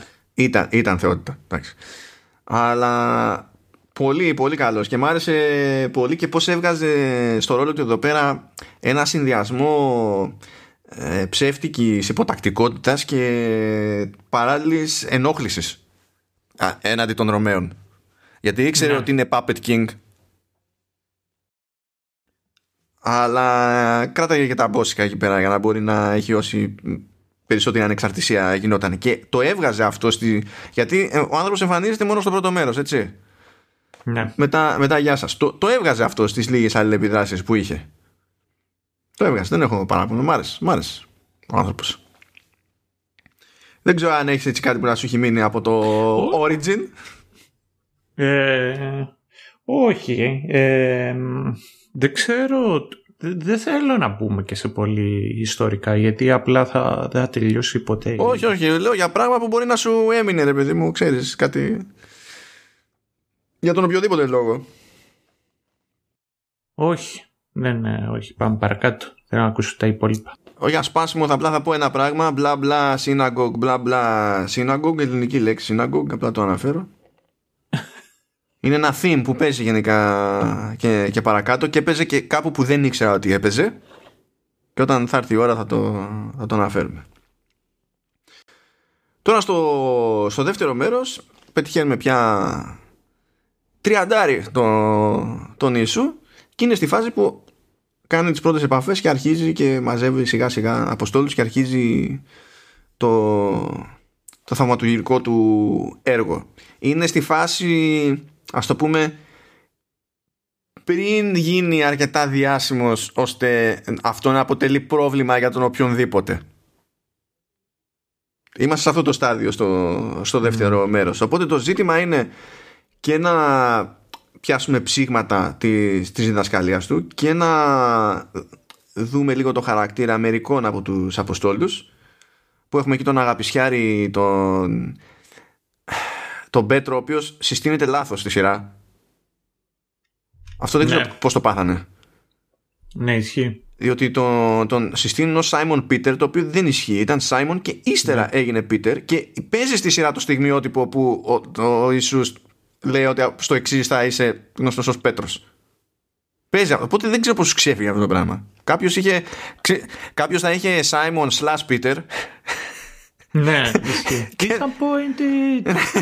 ναι, και θα είχαν ξεχαστεί, ξέρω εγώ, εκεί πέρα πάνω στο γύρισμα και λέει Τώρα too late. Άστο το ρημάδι. Αλλά εδώ πέρα πέφτει αυτό το στιγμιότυπο που είπα που δεν ταιριάζει ακριβώς με τις γραφές για το, για, για το Ματθαίο που ο τύπος ήταν εφοριακός. Άρα δεν ήταν συμπαθής. Πάνε λίγο πακέτο αυτά. Και τον συγχαινόταν και ο Πέτρος και, και τα λοιπά και έχουμε την παραβολή του, του Ασώτου και έρχονται αυτοί κοντά. Αυτό το κομμάτι, παιδιά, ακόμα και αν είναι το... Δηλαδή δείτε στο αυτό. Ε, μιλάμε για μια πολύ ήρεμη σκηνή ε, από άποψη φασαρίας και ambient και τα λοιπά αλλά φοβερή ένταση με Ματθαίο ε, Πέτρο και Ιησού, τους τοπιούς βασικά σε κάθε περίπτωση, ε, να παίζουν παπάδες με τα, με τα βλέμματα. Παπάδες.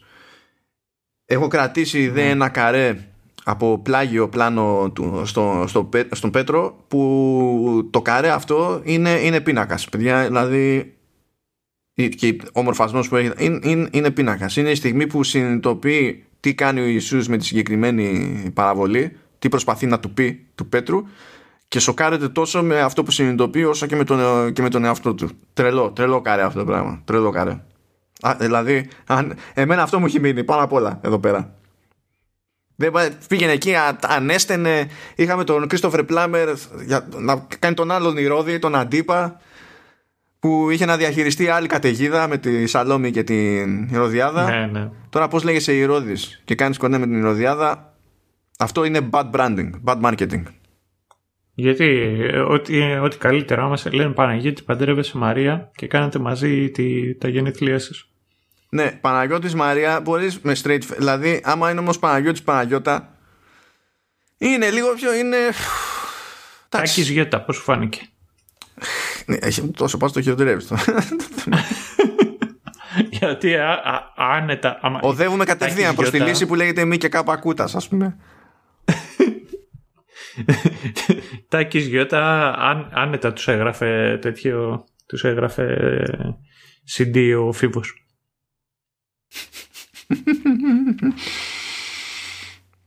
Να πούμε ότι στο δεύτερο μέρος γνωρίζουμε τον, τον Ιούδα Ισκαριώτη του, του Ιαν Μαξέιν. Ε, ο Ιούδας είναι μια ειδική περίπτωση στη σειρά αυτή. Είπαμε και νωρίτερα ότι συνήθως εκεί πέρα άμα κάποιος ζορίζεται ζορίζεται επειδή αντιμετωπίζεται πιο ήπια σε σχέση με την εικόνα που προκύπτει από τα, από τα Ευαγγέλια. Δηλαδή οι υπόλοιποι ε, Ευαγγελιστές τον αντιμετωπίζουν ως πραγματικό κατά κάθε προδότη κτλ. Ε, το οποίο φυσικά όταν σκάς με τέτοιο μένος εκεί προκύπτουν κάποια, κάποιοι, κάποιοι άλλοι που αναπτύσσουν μια τελείως ανάποδη θεωρία. που υπάρχουν λοιπόν οι γνωστικοί χριστιανοί με τα δικά τους απόκριφα και τα λοιπά που θεωρούν ότι ο, ο Ιούδας είναι ο μόνος που ε, ήξερε ακριβώς τι έκανε επειδή ήθελε ο Ιησούς να το κάνει ε, ο μόνος που είχε καταλάβει ε, το πραγματικό νόημα της διδασκαλίας του Ιησού και τα λοιπά και ότι οι υπόλοιποι Ευαγγελιστές και Απόστολοι ήταν ε, ουσιαστικά οι άμπαλοι. Έτσι ξεκινάνε αυτές οι κόντρες παιδιά. Λέει ο ένας το α και ναι. το παρατραβάει και μετά λέει α έτσι είσαι ο άλλος. Θα το παρατραβήξω από την άλλη μεριά και αν δεν βγάλετε άκρη. Εδώ κρατάει αποστάσεις ο, ο Τζεφιρέλη και προσπαθεί να φανταστεί τον Ιούδα ως ιδεολόγο που πέφτει λίγο θύμα ε, ενός συνδυασμού ιδεολογίας προσωπικής και, και αφέλειας για το πώς λειτουργεί η πραγματικότητα, πώς λειτουργεί η πολιτική και τα λοιπά. Οπότε δεν δείχνει να του καταλογίζει κακή πρόθεση παρότι του καταλογίζει ανηλικρίνεια σε, σε διάφορα σημεία και έτσι στείνεται και αλλιώς ας το πούμε έτσι ως πιο τραγικό γεγονός το ότι συγκλονίζεται και ο ίδιος από την κατάληξη και, και αυτοκτονεί αφού πέσουν εκεί πέρα δίπλα τα 30 αργύρια και, και τα λοιπά και τα λοιπά. Ναι. Είναι, είναι ένα κομμάτι που σηκώνει γενικότερα συζήτηση και σκέψη όχι για το ποιος έχει δίκιο αλλά γιατί, α ας το πούμε έτσι, μπορεί οι Ευαγγελιστές να λένε ότι ήταν ό,τι χειρότερο, ξέρω εγώ, υπήρξε ever, αλλά δεν πρέπει να αφήνει και ένα θεωρητικό ερωτηματικό το ότι ε, τσίτωσε και αυτοκτόνησε. Αυτό τι μας λέει, ας πούμε. Ε, δεν πάμε να κάνουμε θεολογική ανάλυση τώρα. έτσι. Ε, το, για τον Τζεφιρέλη ή το τι έχουμε από τους Ευαγγελιστές τώρα; Κοίτα, για, το, για τον Τζεφιρέλη αυτό τον βοηθά ναι, σε δραματικό επίπεδο ε, ως επιλογή δηλαδή συμφωνώ διότι δημιουργεί άλλη ένταση. Και για να το χτίσει ναι. αυτό καλύτερα φτιάχνει και ένα χαρακτήρα που δεν προκείται πουθενά τον Ζέρα ο οποίος είναι ο Ιαν Χολ, ναι, ένας ναι, άλλος ναι. άμπαλος τοπιός που το γνωστός και ως Bilbo Baggins. Bilbo. Μεταξύ άλλων. Που υποτίθεται ότι είναι μούρη στη, στην περιοχή και έχει και καλές σχέσεις και ξέρει να παίζει το παιχνίδι με τους Ρωμαίους και τα λοιπά. Και εκείνος είναι σε επαφή με, το, με τον Ιούδα και το, μεταχειρίζεται τον Ιούδα. Οπότε φαίν, παρουσιάζεται και εκεί λίγο ως θύμα ο Ιούδας, θύμα των περιστάσεων και της αφέλειάς του για να το χτίσει αυτό το πράγμα. Και δραματικά, δραματικά λειτουργεί. Απλά για το κομμάτι των Ευαγγελιστών, εντάξει, εγώ δεν θα βγω να πω το ένα είναι λάθος, το άλλο είναι σωστό, διότι είμαστε σε μια φάση που δεν μπορούμε να το εξακριβώσουμε αυτό έτσι κι αλλιώς. Οπότε κάθε ερώτηση είναι θεωρητική. Κάθε συζήτηση τέτοια είναι θεωρητική, αναγκαστικά. Α, ναι. Το μόνο που θα ήθελα να πω εγώ είναι ότι όταν μπαίνουμε σε μια διαδικασία και βλέπουμε ένα μονοκόμματο χαρακτηρισμό για μια τέτοια τόσο σημαντική κατάσταση είναι ωφέλιμο τουλάχιστον να κάνουμε ένα double take και να αναρωτιόμαστε λίγο. Γιατί πάνω σε αυτή την αναζήτηση μπορούμε να μάθουμε και εμείς ίδια πράγματα για τον εαυτό μας, παιδιά. Γιατί να μάθουμε κάτι συγκεκριμένο για τον Ιούδα δεν παίζει. Είναι χαμένη υπόθεση αυτό. Ναι, το, ε, ε, εν τω μεταξύ και για τον ίδιο τον Ιούδα το, το τέλος του ε, δεν συμφωνούν. Και γενικότερα η αλήθεια είναι το ότι για παράδειγμα και, και, στο, και στη σειρά τώρα του Τζέφι Ρέλι βλέπουμε ουσιαστικά ένα Ευαγγέλιο το οποίο αποτελείται από ιστορίες και από τα τέσσερα Ευαγγέλια και από πράξεις των Αποστόλων και από τέτοια. Η πραγματικότητα είναι ότι τα τέσσερα Ευαγγέλια αρκετές φορές ε, είτε ένα από αυτά υπάρχουν αρκετές περιπτώσεις που λείπει κάποια ιστορία από τουλάχιστον ένα τα τέσσερα Ευαγγέλια. Εμφανίζεται δηλαδή σε κάποια από αυτά και σε κάποια δεν εμφανίζεται. Και άλλες φορές ε, και όλες ε, συναντάμε στα Ευαγγέλια διαφορετικά πράγματα. Τα οποία κοντράρονται μεταξύ τους.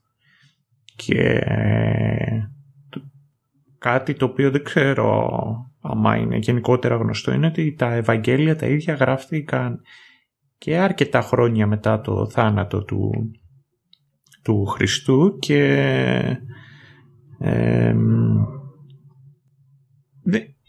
είναι πολύ ενδιαφέρον κάποιος να κάτσει και να διαβάσει και να βρει που αποκλίνουν. οι ιστορίες τους. Και σε ένα από αυτά έχει, έχει να κάνει και με το θάνατο του, του Ιούδα.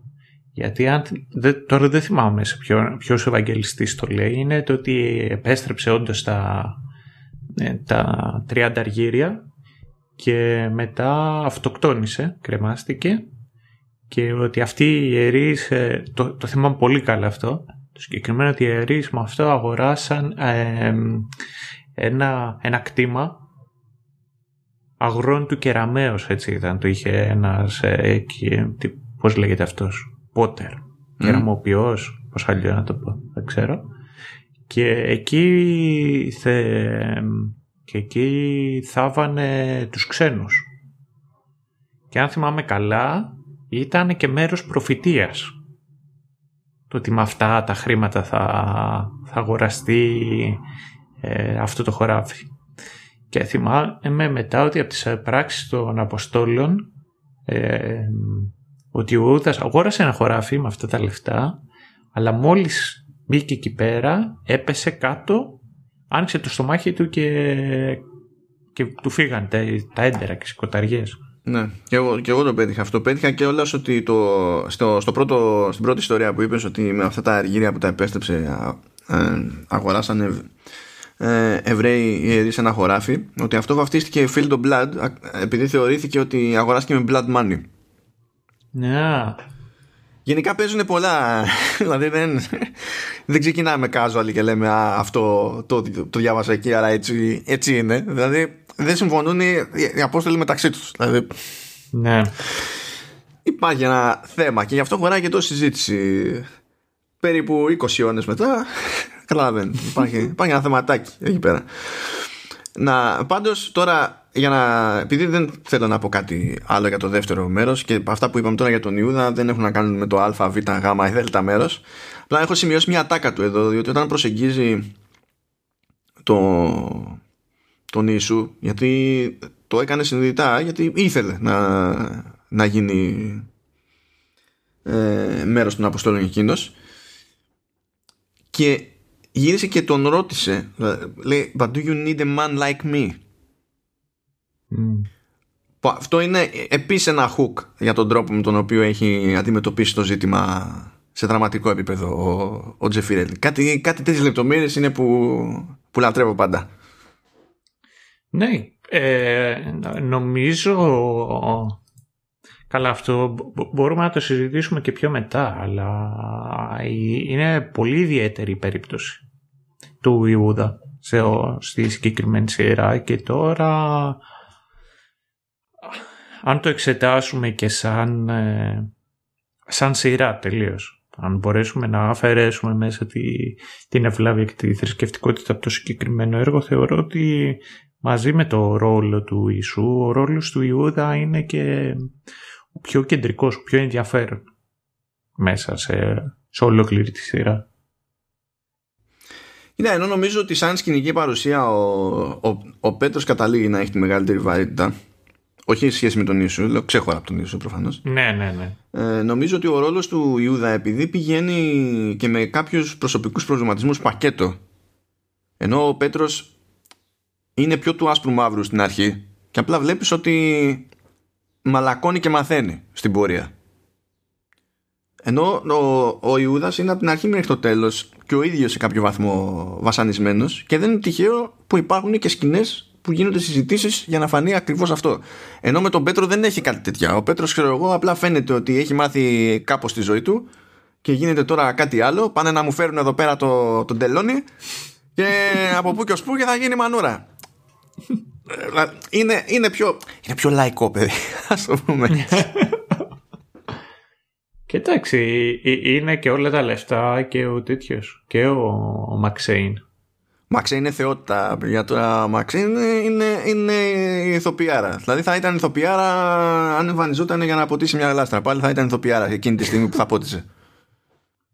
Το άτομο είναι τρέλα. Είναι τρέλα. Και να σου πω και κάτι πήρε για την εκδίκησή του. Παρότι δεν την πήρε με τον καλύτερο τρόπο, έτσι. Έγινε Όντιν στο American Gods και τους άψησε όλους. Αυτό ναι. Αυτό να πω. Αυτό ναι. Καλά πήγε μεταξύ άλλων. Ε, Ας πάμε λοιπόν παρακάτω στο τρίτο μέρος υποτίθεται ότι έχουμε ένα άλλο κομμάτι που εκεί πλέον ε, αρχίζει και παίρνει την κοινή γνώμη με το μέρος του ο Ιησούς με τα θαύματα, τη διδασκαλία του κτλ. Μαζεύει κόσμο και κάνει το επόμενο του βήμα. Πηγαίνει στην Ιερουσαλήμ γνωρίζοντας ότι εκεί πέρα αυτό δεν θα βγει σε καλό. Ε, και νομίζω ότι αυτό το κομμάτι είναι που μπλέκει περισσότερο με θέματα ε, θεολογικά και τις διαφορές που είχε η διδασκαλία του, του Ιησού σε σχέση με, τα, με όσα είχαν συνηθίσει ε, οι Εβραίοι. Βλέπουμε και άλλους χαρακτήρες εδώ, εντάξει, Μαρία Μαγδαληνή και τα λοιπά.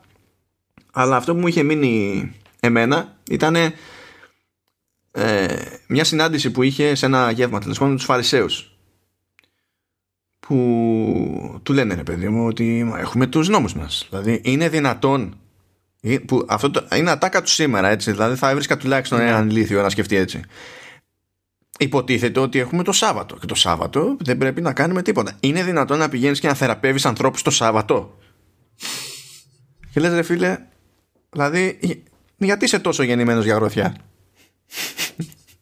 γιατί είσαι τόσο γεννημένος, ξέρω εγώ, δημόσιος υπάλληλος; Ναι, ναι, ναι. Και μετά κάνεις και ένα κλικ παραπάνω και λες γιατί είσαι γεννημένος, καν, γενικά. Τι, τι, τι, είναι αυτό, αφού βλέπω μια φύρα όρθια μπροστά μου. Δηλαδή, τι, λέ, τι λες τώρα; τι λες, ρε φίλε; Ε, ή τραβάγανε κάτι ζόρια, ξέρω εγώ, που πήγαινε να, να πει μια, μια ιστορία στα, σε παιδιά και τραβάγανε ζόρι Εβραίοι που σου λέει ότι τα παιδιά είναι μικρά, δεν επιτρέπεται να τους μιλάς για τις γραφές και, και τα λοιπά γιατί ε, ε, δεν καταλαβαίνουν και θα παρανοήσουν και δεν είναι mental there ακόμη και τα λοιπά και δεν πρέπει.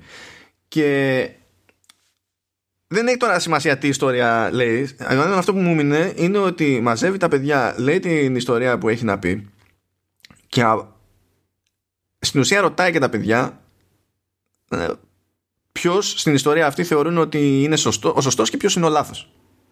Και βλέπεις από παιδάκια μικρά τέλος πάντων που ακόμη και έτσι έχουν αντίληψη για το, για το καλό και το κακό, ας το πούμε έτσι. Το σωστό και το λάθος, το δίκαιο και το άδικο. Το οποίο πηγαίνει κόντρα στο σκάλωμα των Εβραίων εκείνη τη στιγμή. Πηγαίνει, πηγαίνει κόντρα για να είμαστε ειλικρινείς τώρα και, στη, και, και σε πιο σύγχρονες συμβάσεις για την αντίληψη σε, σε τέτοια πράγματα. Και μπορείς να, να, κάνεις, να πιάσεις διάφορες τώρα θεωρητικές προεκτάσεις εκεί πιο συμβολικές που μπορεί να μην τις σκέφτηκε ποτέ κανένας στο, στο, πάνω στο γύρισμα, αλλά πάμε στα widgets εμείς μόνοι μας ας πούμε. Αλλά είναι από τα κομμάτια που που μου αρέσανε περισσότερο ενώ δεν είναι στημένο σαν να είναι ξέρω εγώ super duper σημαντική στιγμή στο σύνολο του έργου ή στο ας το πούμε αυτό επεισόδιο. Mm. κάπως έτσι. Ε, επίσης η όλη κόντρα με τους Φαρισαίους κατά πάσα πιθανότητα έχει, είναι ιστορία η οποία έχει προέλθει στα Ευαγγέλια. Παρά ε, όντως υπήρξε στην πραγματικότητα με τον Ιησού και με εκείνους. Διότι οι Φαρισαίοι ήταν ε, ένα από τα κινήματα ε, του Ιουδαϊσμού ε, που κόντραρε τον πρωτοχριστιανισμό. Και επειδή γράφτηκε εκείνη την εποχή, γράφτηκαν τα, τα Ευαγγέλια πολλές φορές εστιάζουν και δαιμονοποιούν τους Φαρισαίους. Πάντως, επειδή καθόμουν και διάβαζα επί τούτου, τουλάχιστον για το ότι κατέληξε τέλος πάντων σε ας το πούμε περίπου δίκαιο ο Ιησούς είναι κάτι το οποίο ε, φαίνεται να διαπιστώνεται και από εβραϊκές πηγές. Α, ε, τι, τι εννοείς για την ιστορικότητα; Ναι, τουλάχιστον για το ότι αυτό από την άποψη ότι κάποιο είδους κόντρα με κάποιους υπήρξε σίγουρα αυτό θα, πω, θα μου πεις ναι, πώς δεν θα ναι, ναι. υπήρξε αφού είναι ιστορικό γεγονός και η Σταύρωση. Δεν τον έστειλε κανένας για χάρη γούστου στη Σταύρωση. Κάποια κόντρα έπαιξε είναι, είναι φανάρι. Είχανε beef. Ναι είχανε beef.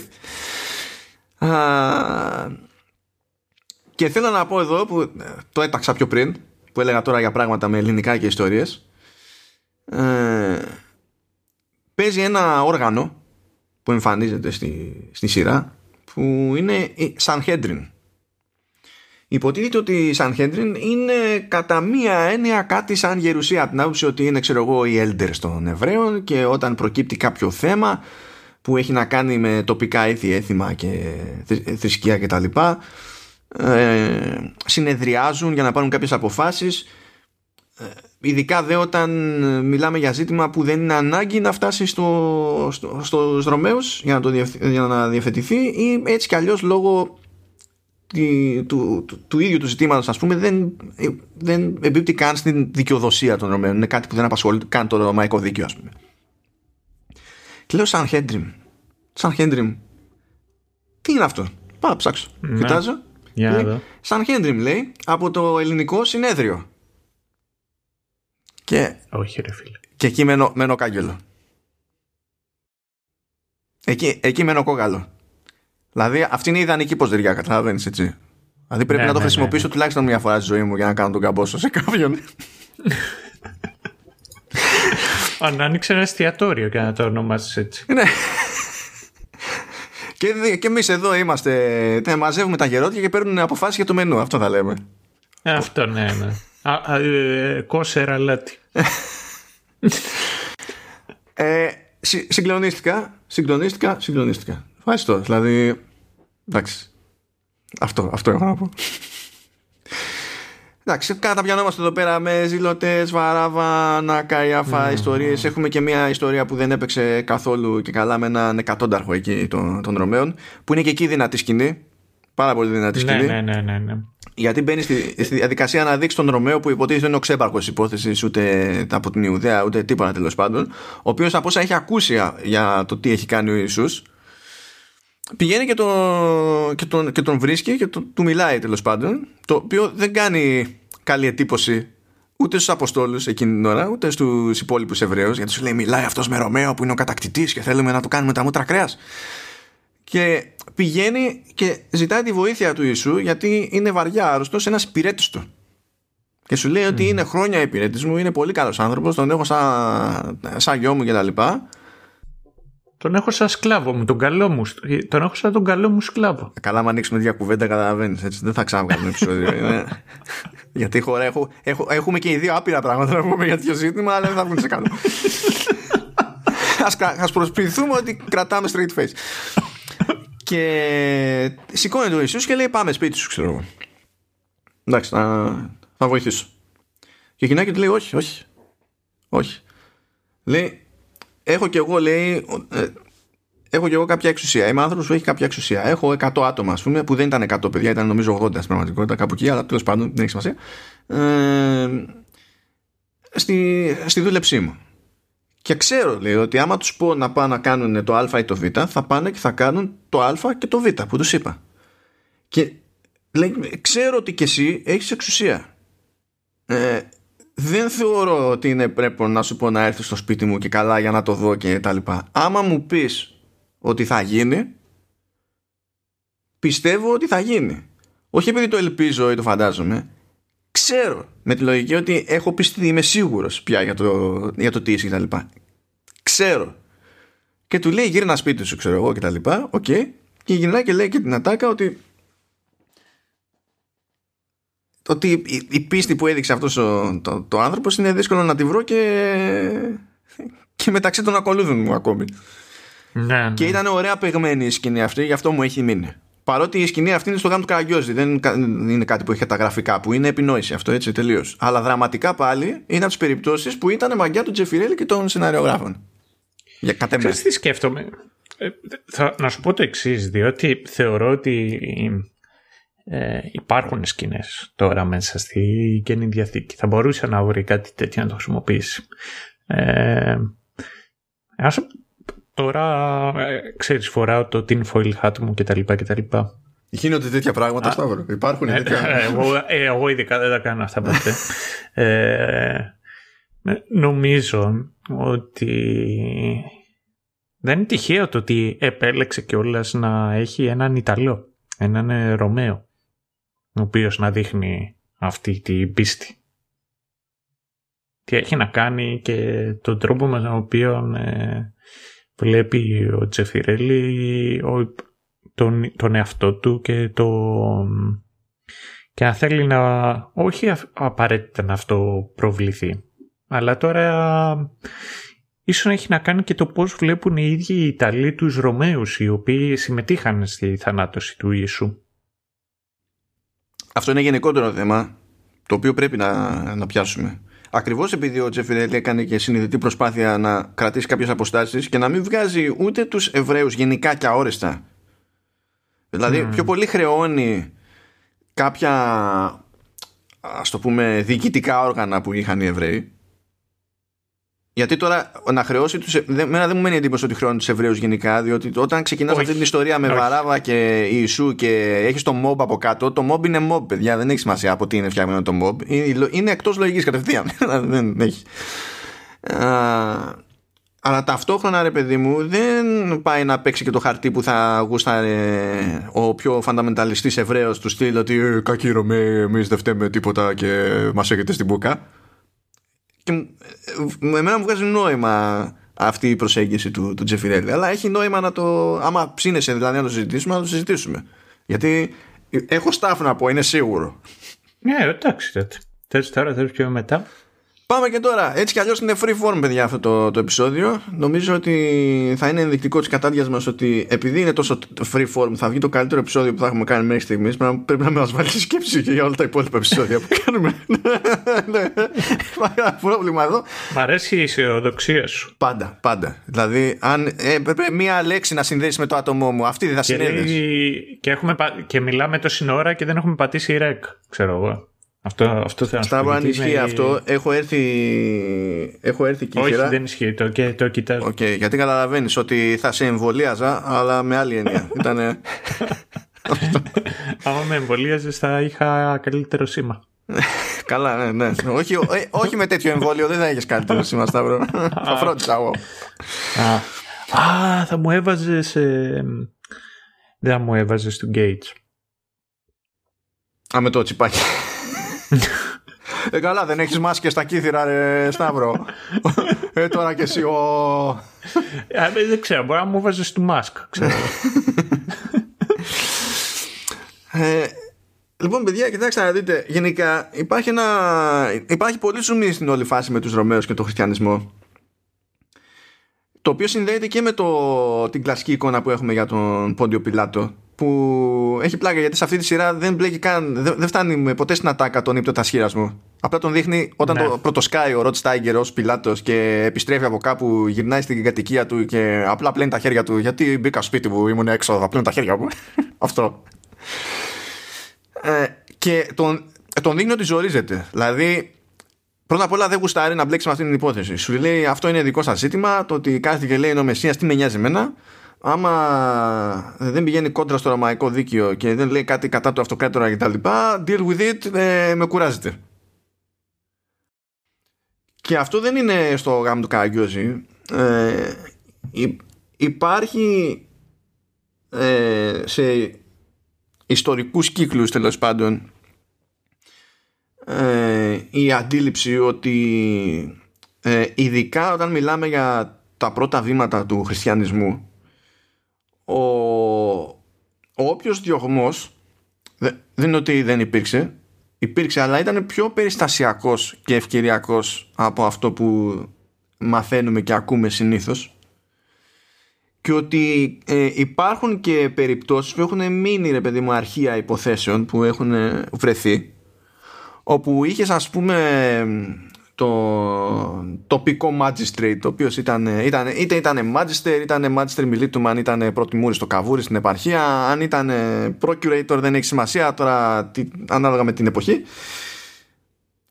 που έρχονταν αντιμέτωποι με χριστιανούς τόσο γύχα που το ζήταγε ο οργανισμός τους σου λέει να εκτελεστούν πηγαίνανε επίτηδες γυρεύοντας επειδή ναι. έτσι θα γίνονταν μάρτυρες και θα εξασφάλιζαν τη θέση τους στο παράδεισο και προκύπτει από φάση που προσπαθούσαν ε, οι, οι Ρωμαίοι τέλος πάντων ας πούμε δικαστές παρότι δεν πηγαίνει έτσι ε, ο όρος και δίνανε ευκαιρίες, δίνανε ευκαιρίες. Του στυλ μην πας τόσο έτσι. Δεν υπάρχει λόγος. Κόφτο, ξέρω εγώ. Δηλαδή, μαζέψου λίγο και θα τη γλιτώσεις και θα σε cool. Και κάνε μετά ό,τι θέλεις. Αυτό. Και όσα άλλοι ζηλωτές, απλά όχι ζηλωτές των Εβραίων, υπήρχαν και τέτοιοι άνθρωποι που πηγαίνανε πέρα για πέρα γυρεύοντας επειδή είχαν φάει σκάλωμα. Και δεν θέλει και πολύ φαντασία να φαντα... Ε, για να συνυπολογίσουμε ότι όπως συμβαίνει σήμερα ότι το ότι ακούγεται κάτι πολύ δυνατά ως διαμαρτυρία στο, στο διαδίκτυο δεν σημαίνει ότι μίλησε η, η, πλειοψηφία. Μπορεί να σημαίνει ναι. ότι μίλησε η πλειοψηφία, αλλά δεν σημαίνει τέλεια καλά ότι μιλάει η πλειοψηφία. Αυτά γίνονταν πάντα και τότε. Πάλι πριν πετάξει κανένας μπουρλότο προς το general direction το δικό μου, δεν υποστηρίζω, δεν έπαιξαν διώγμοι και δεν έτσι και, και δεν αλλιώς. Αλλά υπάρχει μια τάση, γιατί και εγώ έτσι τα άμαθα μεγαλώνοντας, έτσι, να τα βλέπουμε ως πιο άσπρο μαύρο.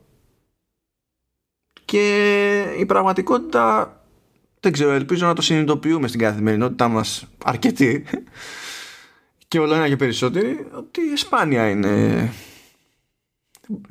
Ξέρεις. Ναι. ψηφιακού level, binary 0 και 1, τέλος. Ναι, δεν, είναι, δεν είναι κάπως έτσι. Ε, εγώ το μοναδικό αυτό το οποίο δεν και είναι μια κουβέντα σαν κουβέντα. Τώρα για το πόσο γίνανε διωγμοί λίγο ή πολύ. Ε, αυτό είναι λιγάκι δύσκολο νομίζω να το οριοθετήσεις. Το ότι δεν γινόντουσαν από το πρωί μέχρι το βράδυ και ότι τους κυνηγάγανε να τους φάνε, αυτό ισχύει. Ότι δεν ισχύει. Γενικότερα οι, οι Ρωμαίοι ήταν cool με τις άλλες θρησκείες. Οι Ρωμαίοι θέλανε φόρους. Ναι, αυτό. Πάνω απ' όλα για να μπορούν να κάνουν πολέμους. Ε, τώρα το ότι με με τη δολοφονία του Κέσαρα ο Οκταβιανός ε, ξεκίνησε την εξής κουλτούρα που ήταν το καλτ των ε, αυτοκρατόρων ναι. που θεοποιούσε τους προηγούμενους αυτοκράτορες και τον πρώτο το οποίο ε, θεοποίησε ήταν τον, ε, τον, ε, τον Ιούλιο Κέσαρα το θεωρούσαν αυτονόητο οι Ρωμαίοι ότι ήταν μέρος Πώς να το πω, το να αρνηθείς να θυσιάσεις το, τον αυτοκράτορα ήταν απευθείας ε, πράξη μομφής για την ίδια την κυριαρχία της Ρώμης. Ναι, ήταν κατευθείαν κάτι προδοσία. Είναι, ναι, το τι ναι. αυτό, ναι. Α, αυτό, αυτή ήταν μια βασική κόντρα η οποία υπήρχε. Ναι. Η οποία πήγαινε κόντρα μας. Αλλά να πούμε τώρα το εξής έτσι, ότι όταν ο Ρωμαίος και ο ένας αρχαίος Έλληνας λέει Θεός, δεν εννοεί, ε, δεν είναι ακριβώς το ίδιο concept με το Θεός που λέει ένας χριστιανός ή που λέει ένας Εβραίος. Δηλαδή δεν είναι ε, και δεν είναι τυχαίο κιόλας ότι κάπως έτσι προκύπτει και αυτό που λες για τους Ρωμαίους ότι έχουν έναν άνθρωπο που τον βλέπουν μπροστά τους όλη τη ζωή είναι ένας άνθρωπος mm. και και μετά λέμε ότι ε, εντάξει θεοποιούμε δηλαδή σαν διαδικασία αν το βάλεις κάτω και το δεις σε τελείως γενικές γραμμές παραπέμπει όχι στη θεοποίηση όπω θα την αντιλαμβανόταν ένας ε, χριστιανός, αλλά περισσότερο στην αγιοποίηση. Και άμα καθίσουμε και ψάξουμε εκεί πέρα, το όταν πρωτοέπεσε η ιδέα στο τραπέζι ε, για να αγιοποιείται ο καθένας ότι ε, πλακωνόντουσαν οι χριστιανοί μεταξύ τους για το αν αυτό είναι πρέπον ή όχι, θα ανοίξουμε άλλες πληγές εκεί πέρα. Ναι, Γιατί ναι. δεν έχει σημασία τι πιστεύετε, η κόντρα αυτή υπήρξε. Υπήρξε στα σοβαρά αυτή η κόντρα. Ε, ε, υπήρξε κόντρα σε, σε οικουμενικές συνόδους. Δεν είναι θέμα άποψης του αν υπήρξε. Υπήρξε. OK. Okay. Προχωράμε.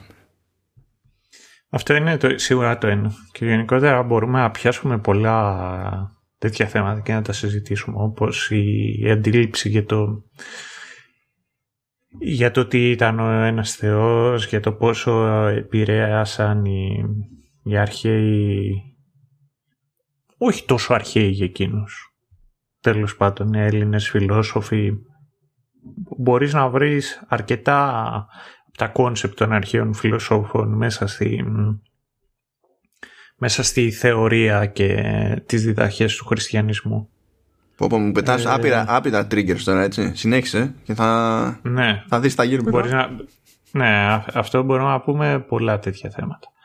Ε, τώρα συγκεκριμένα συγκεκριμένα που, που μπορούμε εκείνη την περίοδο και ήταν ε, πολύ απλωμένο ένα καλτ στην, ε, στη Ρωμαϊκή Αυτοκρατορία που είχε να κάνει με το, με, το Μήθρα, ο Μηθραϊσμός. Α, ναι, ναι, ναι, ναι. Που ήταν εισαγόμενο κιόλας. Ναι, ναι, ναι, ναι. Από την περιοχή του Ιράν τώρα, την Περσία. Ε, είναι απίστευτα απίστευτες οι ομοιότητες που υπάρχουν με το χριστιανισμό. Δεν είναι οθετό, δηλαδή... παιδιά, δεν είναι οθετό. ναι. Είναι το ότι το πώς γεννήθηκε ο Μήθρας, το θάνατό του, την Ανάστασή του, ε, είναι πολύ ίδια. Ε, οπότε, εγώ θέλω να θέσω το εξής ερώτημα. Από τη στιγμή που οι Ρωμαίοι είχαν μια παρόμοια κατάσταση, για ποιο λόγο δεν τραβούσαν το ίδιο ζόρι; Με το μηθραϊσμό, όπως είναι με το χριστιανισμό. Διότι και όλος ο μηθραϊσμός για... είχε εξαπλωθεί στη Ρωμαϊκή Αυτοκρατορία και ως ένα καλτ. Να το πούμε, να το πούμε σέχτα, το καλτ ή όχι, να το κρατήσουμε καλτ. Πάντα δεν ξέρω πώς μεταφράζεται αυτό ακριβώς στα ελληνικά.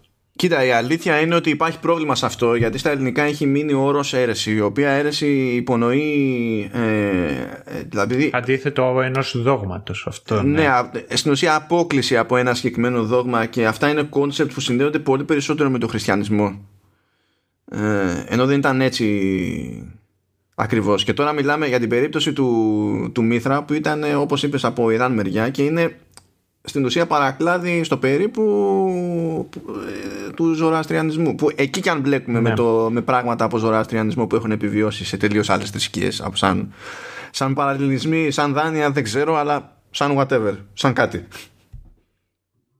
ε, είναι, οπότε είναι λίγο δύσκολο να πεις, να πεις cult γιατί το ναι. cult, το personality cult και τα λοιπά υπονοεί ρε παιδί μου ξέρεις μια προσήλωση σε πρόσωπο ενώ η αίρεση σαν concept ε, είναι εκεί πέρα για να σου δείξει την απόκληση και όχι προς τα που υπάρχει προσήλωση. Είναι, είναι περίεργο, δεν είμαι σούπερ σίγουρος ναι. ότι έχουμε την κατάλληλη λέξη για την περίσταση. Τέλος πάντων, για να συνεννοούμαστε, θα συνεχίσω έτσι καλτ. Για ποιο λόγο. Ε, είχε εξαπλωθεί ο μηθραϊτισμός ε, και ιδιαίτερα σε πιο πλούσιους ε, Ρωμαίους και σε στρατιωτικούς το μεγάλο το ζόρι το οποίο τραβάγανε και με το χριστιανισμό ήταν το ότι ήταν ένα δόγμα το οποίο μιλούσε για ισότητα.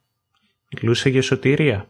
Μιλούσε ότι ε, δεν είχε να κάνει η, η, η φυλή σου, το χρώμα σου, το, το σάτο σου με, με το αν θα είσαι καλός άνθρωπος και αν θα σωθείς και για τη βασιλεία ξέρω εγώ των ουρανών. Το οποίο όντως πήγαινε κόντρα. Και εκεί ήταν νομίζω από τα λίγα σημεία τα οποία τραβάγανε τόσο ζόρι. Και νομίζω τραβάγανε τόσο ζόρι διότι είναι πολύ δύσκολο αν και όχι ακατόρθωτο αν δούμε πιο μετά τους υπόλοιπους χριστιανούς και πώς το καταφέρανε είναι, είναι δύσκολο να μιλήσεις ε, με, για αυτές τις ιδέες και να μην μπει σε μια διαδικασία να ρωτάς τότε πώς μπορείς να κατακτήσεις άλλους ανθρώπους. Και λιγάκι τους έσπαγε τη φούσκα των Ρωμαίων. Δηλαδή το ότι θεωρούσαν τον εαυτό τους ανώτερο και ότι κυριαρχούσαν στους άλλους ανθρώπους και τους εκπολιτεύανε. Η, η όλη νοοτροπία της αν πρέπει να έχω σκλάβους ή όχι. Αυτά ήταν κάποια από τα προβλήματα τα οποία δημιουργούσε ο χριστιανισμός. Αυτό βέβαια δεν εμπόδισε αργότερα τους τέτοιους, τους ε, Άγγλους και τους Ισπανούς. Λέγανε εντάξει εμείς είμαστε άνθρωποι, εσείς είστε λίγο λιγότερο άνθρωποι, άρα κάνουμε ό,τι θέλουμε. Και να μην πούμε τώρα πώς μπλέκει αυτό και με την κοσμοθεωρία των Εβραίων, ότι είναι ο ο επιούσιο λαός. Ο επιούσιος λαός και τα λοιπά που αυτό προφανώς και δημιουργεί ανάλογα σημεία τριβής με οποιονδήποτε έκανε τα, τα κουμάντα στη, στην περιοχή τους ή όταν δεν ήταν ήδη στην περιοχή τους, στην πατροπαράδοτη, σε οποιαδήποτε άλλη περιοχή. Και είναι πάρα πολύ εύκολο όταν ξέρεις, υπάρχει τόσο σαφής διαχωριστική γραμμή να δημιουργούνται, να προκαλούνται και τα κοινά αισθήματα. Είναι, είναι πάρα πολύ εύκολο. Μιας και μιλάς για μήθρα και τα λοιπά, για να θυμόμαστε έτσι ποιοι, ποιοι φταίνε. Υπάρχει ένα νόμισμα εκεί από το Κουσάν που είναι από πιο μετά, τέλος πάντων. Δεν μιλάμε για την εποχή του Χριστού. Είναι... Ε, εν τω μεταξύ λες Κουσάν και είναι σαν να μου λες, ξέρω εγώ, Καλαμπάκα ή Φάρσαλ. Ναι, ναι. Το Κουσάν γενικά ήταν βασίλειο στη. ήταν. Ε, ε, ε, νομίζω ελληνοβακτριανό βασίλειο στην Ινδική Χερσόνησο. Πώς φάνηκε αυτό; Ναι. Και ναι, υπάρχει... ναι, ναι, κατάλαβα, κατάλαβα. Ναι, και υπάρχει νόμισμα με απεικόνηση του, του Μήθρα που φυσικά επειδή ήταν τέτοιο το, το βασίλειο είναι με ελληνικούς χαρακτήρες. Απλά το αναφέρω. Α, Είναι- Και λέει Μύρο, αναφερόμενο στο, στο Μήθρα, αλλά είναι Μύρο legit ελληνικό script. Δεν, έχει, δεν είναι κάτι άλλο. Είναι αυτό. Και μετά, ε, πω, πω, τώρα που πιάσαν Γκρέκο Βάκτριαν, γενικά ό,τι έχετε δει σε τυπική φιγούρα ε, βούδα και τα λοιπά και έτσι και έτσι, βασίζεται σε ένα ρεύμα γλυπτικής ε, με ελληνικές επιρροές, προέκυψε από το Γκρέκο Βάκτριαν Kingdom των, της εποχής και πάλι δεν σας χάλασε. Γενικά, είμαστε μεγάλη ζημιά. Δηλαδή, τα είχαμε κάνει όλα, όλα αυταρμά. Ναι. Θύμισε μου γιατί κάνουμε αυτό το podcast. Δεν νομίζω ότι έχει καταλάβει κανένας αυτή τη στιγμή, αλλά ταυτόχρονα πιστεύω ότι από βίτσιο ε, γουστάρει. Αλλά anyway, Ναι. anyway. Αυτό ναι. Είσαι αισιόδοξος. Τι έχεις πάθει; Είσαι χαρούμενος βασικά. Για ποιο λόγο; Τι σε, βρει, τι, τι, τι σε έχει βρει. Πρώτα τι; απ' όλα, πίνω το κρασί που μου έδωσε. Το είπαμε αυτό. Δηλαδή Α, αυτό, εντάξει. αυτό βοηθάει. Έτσι. Δεύτερον, ε, ε, ε, εγώ είμαι, είμαι βλαμμένο για τέτοια θέματα. Είμαι πέρα για πέρα βλαμμένο για τέτοια θέματα. Δηλαδή θα μπορούσα να γυρίσω να σου πω τώρα που λες για θέματα νοοτροπίας, φιλοσοφίας κτλ. Και, και ότι η ελληνική φιλοσοφία και η ελληνική φιλοσοφία επηρέασε και, και το χριστιανισμό και άλλα πράγματα μπορώ να αρχίσω να, τρο- να, να τιλτάρω εκεί. Για το κλισέ που δεν ισχύει ότι και καλά δεν υπάρχει ως concept η ε, φιλοσοφία στο Βυζάντιο και τα λοιπά το οποίο είναι υπερμούφα δεν ισχύει. Ε, Ναι, το ότι ακριβώς επειδή υπήρχε παράδοση στη φιλοσοφία υπήρχε τε- τόσο έντονο θρησκευτικό debate στο ανατολικό κομμάτι της αυτοκρατορίας ενώ δεν υπήρχε στο, τόσο πολύ στο δυτικό κομμάτι της αυτοκρατορίας γι' αυτό οι πιο συγκλονιστικές αιρέσεις εποχής είχαν προκύψει στο ανατολικό κομμάτι της αυτοκρατορίας και φρόντισε το ανατολικό κομμάτι να με- τις μεταλαμπαδεύσει στο δυτικό και μετά έκανε κύκλο αυτή η ιστορία γιατί άλλαζε γνώμη η- η Ανατολή και έπρεπε να το αντιμετωπίσει μετά αυτό. Είμαστε ζωγραφιές Σταύρο, είμαστε, δηλαδή, είμαστε τόσο ζωγραφιές που είμαστε τόσο καλύτεροι από όλους τους άλλους στο να δημιουργούμε τα μεγαλύτερά μας προβλήματα που δεν χρειάζεται, δεν χρειαζόμαστε βοήθεια πουθενά. δηλαδή, είμαστε κομμωδία μόνοι μας. Αυτά. Είμαστε ο προβληματιούσιο λαός. Ο... Εντάξει, καφού φτιάξαμε κέφι, κάπως έτσι.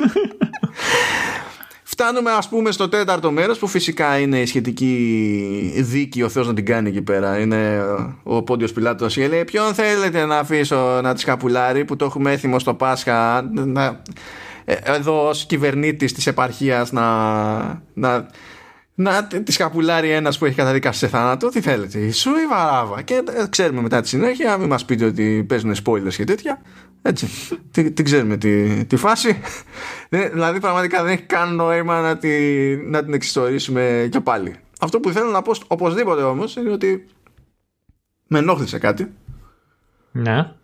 Έρχεται η ώρα της Σταύρωσης.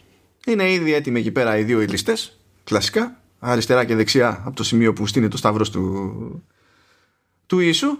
Και γράφει ρε παιδί μου, ε, βάζουν μια ξύλινη πινακίδα πάνω που γράφει σε αραμαϊκά, λατινικά και ελληνικά το τι είναι αυτός. Και λέει, ξέρω εγώ, εκεί με τους ληστές, εντάξει, αραμαϊκά δεν γνωρίζω, λυπάμαι. Λατινικά εντάξει, ήταν σωστό. Και ελληνικά λέει ληστής. Λέω, οκ, το έχουμε. Το έχουμε. Και έχει τη ώρα και κρεμάνει την πινακίδα του Χριστού. Και έχει εκεί παιδιά στα ελληνικά και λέει Ιησούς ο Ναζωραίος το ο με ωμέγα το οποίο νομίζω ότι είναι λιγότερο λάθος όπως ακούγεται αλλά βαρέθηκα να ψάξω τόσο γιατί είχα άλλο πρόβλημα με αυτή την έκφραση και από κάτω λέει ο Βασιλείφς ήτα ύψιλον Βασιλείφς, όχι Βασιλεύς Ναι. Βασιλείφς των Ιουδαίων λοιπόν πέραν του ορθογραφικού λάθους γιατί δεν υπήρξε ποτέ το concept ο Βασιλείφς δεν το έχω πετύχει ποτέ στη ζωή μου. Ελπίζω να είμαι ηλίθιος αυτή τη στιγμή και να υπήρξε μία φορά κάπου ως ένα εναλλακτικό spelling και απλά να κάνω εγώ λάθος επειδή δεν είμαι φιλόλογος or whatever. Okay. Αυτό για το οποίο είμαι πιο σίγουρος όμως είναι ότι κάποιος απλά έπιασε τη, τη φράση και τη μετέφρασε και ξέχασε ότι σε τέτοιες περιπτώσεις, σε τέτοιο περιβάλλον δεν θα έλεγε κανένας, δεν θα- ειδικά δεν θα έγραφε κανένας Ιησούς ο Ναζωραίος ο βασιλεύς των Ιουδαίων. Θα έλεγε Ιησούς Ναζωραίος βασιλεύς Ιουδαίων. Διότι παιδιά όταν καθόμαστε και τα σκαλίζουμε όλα αυτά τα πράγματα και δεν έχουμε και το χαρτάκι ε, τέτοιο υπάρχουν και logistics. Πρέπει να τελειώνουν μια ώρα αρχίτερα και πρέπει να κόβουμε ό,τι κόβεται χωρίς να αλλοιώνει το νόημα. Γι' αυτό και στα νομίσματα, όταν είχαμε εκεί τα ε, επί τέλος πάντων Βυζαντίου έλεγε Βασιλεύς Ρωμαίων. Δεν έλεγε ο Βασιλεύς των Ρωμαίων γιατί πιάνε χώρο το πράγμα. Πιάνε χώρο. Δεν ήταν inefficient. Inefficient. Bad code. Bad code. Και το πήρα ναι. πολύ, πολύ βαριά αυτό. Δηλαδή, λέω, τόσα πράγματα προσέξατε. Δηλαδή, λίγες λέξεις ήταν. Γιατί πνίγηκαν έτσι. Θα μου πεις εδώ πνιγήκανε στο Σάιμον Πίτερ που ήταν δύο. Ναι. Εντάξει. Εντάξει. Το δέχομαι. Τώρα κοίταξε. Ίσως ε, είναι και πιο απλή η εξήγηση στο συγκεκριμένο θέμα. Είναι, θα σου πω, θα πω την εξής ατάκα, όσοι ξέρετε, ξέρετε. Μα, μα το διαβάζετε λάθος. Αυτός είναι δωρικός ψάλμος και τον διαβάζετε με ιονικό ρυθμό. Ευχαριστώ πάρα πολύ. Έτσι και έτσι. Γεια σου καλημέρα, γεια σου καληνύχτα, γεια σου καληνότσες. Υπάρχει και αυτή η περίπτωση. Καλά τώρα, εντάξει. Τώρα ξέρεις τι μου θυμίζεις, έτσι, τα, τα κλασικά το. Εμείς είμαστε. Η ψυχή σου είναι δικό, σου, είναι δικό μου σκλαβός. Όχι, αυτό συνήθως. Αυτό ευτυχώς είναι γελίο, οπότε δεν υπάρχει κάποιο σοβαρό επιχείρημα. Λες, απλά δεν έχει τη ιδέα τι κάνετε εκείνη τη στιγμή. Απλά μου θύμισε το. Sleepy Hollow τώρα είσαι ξεφτύλας, έτσι, αλλά τέλος πάντων. Οκ. Okay. είσαι, είσαι, είσαι ξεφτύλας. Με Ρωμάνι Greek. Ρωμάνι Greek. Τι είναι αυτό, κανείς δεν ξέρει. Αλλά τέλος πάντων. Ε, ε, ε, χαίρομαι που οι περισσότεροι να καταλαβαίνουν προς τι έκρηξη αυτή και καλύτερο είναι να μην μάθουν ποτέ. Αλλά okay, γιατί είναι μάπα το τηλεοπτικό slippery Και πάρα πολύ ωραία, ευχαριστώ. Έχασα τον ήρμό μου. Όχι, το θυμήθηκα που λένε και καλά για, τη... για την ερασμιακή προσέγγιση στην ανάγνωση των, των ελληνικών που είναι το υπολί και θα το πούνε ο υπολόι. Και είναι για γροθιά κατευθείαν. Έγινε, έγινε για γροθιά. Και το χειρότερο είναι να πετύχεις τύπο που να σου πει ότι Μα έτσι είναι το σωστό. Δεύτερη γροθιά κατευθείαν. Ναι. Και λες, αν έχεις κανένα συγγενή, φέρτο να εισπράξει κι αυτός. που καταλαβαίνω, δεν διαβάζουμε τα ελληνικά εμείς σήμερα όπως διαβάζονταν τότε. Δεν είναι τυχαίο ότι έπαιζε το πολυτονικό του σύστημα, διότι αυτό ε, έφερνε μαζί του και αλλαγές στην προφορά. Όχι μόνο δεν ήταν ε, κάτι συμβολάκια που τα βάζαμε για ντεκόρ. Ναι. Και δεν είναι σούπερ σαφές το πώς επηρεαζόταν η προφορά σε κάθε περίπτωση. Αλλά ξέρουμε τουλάχιστον ότι υπήρχαν μακρά φωνήεντα που δεν έχουμε τώρα. Τώρα όλα τα Ο είναι όλα τα είναι ή και end of story. Ε, ε, υπάρχουν πράγματα που δεν γνωρίζουμε. Αλλά ρε παιδιά, δηλαδή, εντάξει, δεν, δεν είναι ότι ανακαλύφθηκε χίλια χρόνια μετά το concept του διφθόγκου, ξέρω εγώ. Δεν είναι. Τώρα, ξέρω εγώ.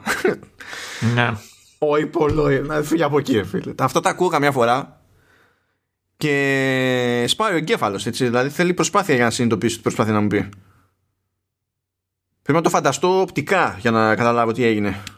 Ναι, εγώ δεν ξέρω. Με ένα πιο δύσκολο μου φαίνεται να βρεις άνθρωπο ο οποίος να τα λέει όλα αυτά με straight face και να προσπαθεί να πείσει. Ε, ε, μη Έλληνες ακαδημαϊκοί. Ναι. Έτσι, γιατί έτσι είναι. Αυτό το χρησιμοποιούν το, το ερασμιακό το, το concept. Και δηλαδή το έχουν, το έχουν φιξάρει αυτό για να ε, πατάνε όλοι σε μία γραμμή. Και είναι, είναι, είναι, είναι πίκρα, είναι πίκρα. Είναι... Και εκεί που τα, τα, έχω ακούσει διαλέξει τα αγγλικά και διαλύομαι ψυχολογικά για να καταλάβω ότι κάθε φορά τι έχει παιχτεί. Ναι, ναι, ναι. Τι παλεύω. Πάλι καλά, πάλι καλά που είμαστε podcast για τηλεοπτικές σειρές. Αυτό έχω να πω. Δηλαδή... Ναι, αυτό ναι. αυτό ναι. Λοιπόν, δεν ξέρω αν έχεις κάτι για τη ροή των πραγμάτων άλλο, διότι έχω να στρέψω την κουβέντα αλλού. Που έχω τη φιλοδοξία να είναι πιο on topic σε σχέση με το τελευταίο διάστημα. Για εντυπωσίασέ με. Λοιπόν, ε, έτυχε να κάνω μια κουβέντα σε κάποια φάση ότι, δηλαδή είχα πει ότι θα κάνουμε τέτοιο επεισόδιο με, το, με τον Ηλία, τον, τον παπά και μου είπε κάτι που μου φάνηκε πολύ ενδιαφέρον oh, ναι Κα, καλά αυτός μπορεί να είναι και σύγχρονος του, του, του Ιησού συνέχισε Εντάξει, δεν ξέρω. Αναγκαστικά λόγω κοινωνικών συμβάσεων πηγαίνουμε με ό,τι λέει ταυτότητα. Ό,τι νομίζει το κράτος. Τα υπόλοιπα δεν υιοθετώ. Δεν υιοθετώ. Ναι. Αλλά δεν αποκλείω κιόλας. You never know. ε, λέει ρε παιδί μου, μου είπε ότι είναι τώρα περίπτωση σειράς που δεν μπορεί να τη δει και να την αντιμετωπίσει σαν να βλέπει μια, μια άλλη σειρά. Και να πει ότι κάθομαι, ας πούμε, και μπλέκω με αξιολόγηση και κριτική ξέρω εγώ σε αυτό το πράγμα διότι είναι τόσο χαρακτηριστικό του ξέρεις, ε, τη, τη, κατά μία έννοια της ανατροφής της καθε, ε, του, του καθενός τη τηλεοπτική εποχή ας πούμε είναι τόσο χαρακτηριστικό που ε, έχει γίνει και λίγο παράδοση από μόνο του που ζορίζεσαι να το ξεχωρίσεις αυτό για να πεις ότι κάνω μια κουβέντα ρε παιδί μου στα, στα σοβαρά ναι. το οποίο νομίζω δηλαδή το, το δεν δέχομαι και εγώ ότι ισχύει γιατί όποιος έχει αντέξει την παράνοια μέχρι στιγμής θα δει ότι δεν έχουμε μπει στη διαδικασία να πούμε ότι αυτό λειτουργεί, αυτό δεν λειτουργεί, θα ήταν καλύτερο έτσι, η σκηνοθεσία ήταν αυτή. Δυστυχώς δεν έχουμε πει για τη μουσική του Μωρή Ζαρ, διότι είναι λίγο δύσκολο να φτιάξω λίστες και να τα πούμε στα σοβαρά και να τα μοιραστούμε για να ακούσετε κι εσείς. Γιατί δεν υπάρχει σε streaming services το, το soundtrack. Ντροπή και όνειδος. Ντροπή και όνειδος, αυτό έχω να πω. Ε, αλλά τέλος πάντων, ναι. Και το καταλαβαίνω, ρε παιδί μου, αυτό, αυτό το πράγμα. Και ήθελα να δω πώς σου φαίνεται εσένα αυτή η στάση. Και αν σε τρώει κιόλας, αν έχουμε ένα ακόμη Death Wish για τη συλλογή, να προσπαθήσουμε παρά, τα, παρά όλα αυτά να κάνουμε και κανένα ποιοτικό σχόλιο για την περίσταση. Ναι, ναι. Ε, νομίζω ότι διευκολύνει ο τρόπος με τον οποίο καταναλώσαμε αυτή τη φορά τη, τη σειρά. Δηλαδή επί τούτου και να την δεις μαζεμένη με το δικό σου στο δικό σου σήμα. Νομίζω βοηθάει, είναι πιο εύκολο να αποστασιοποιηθείς και να κάτσεις να τη δεις σειρά σε σειρά. Ε, τώρα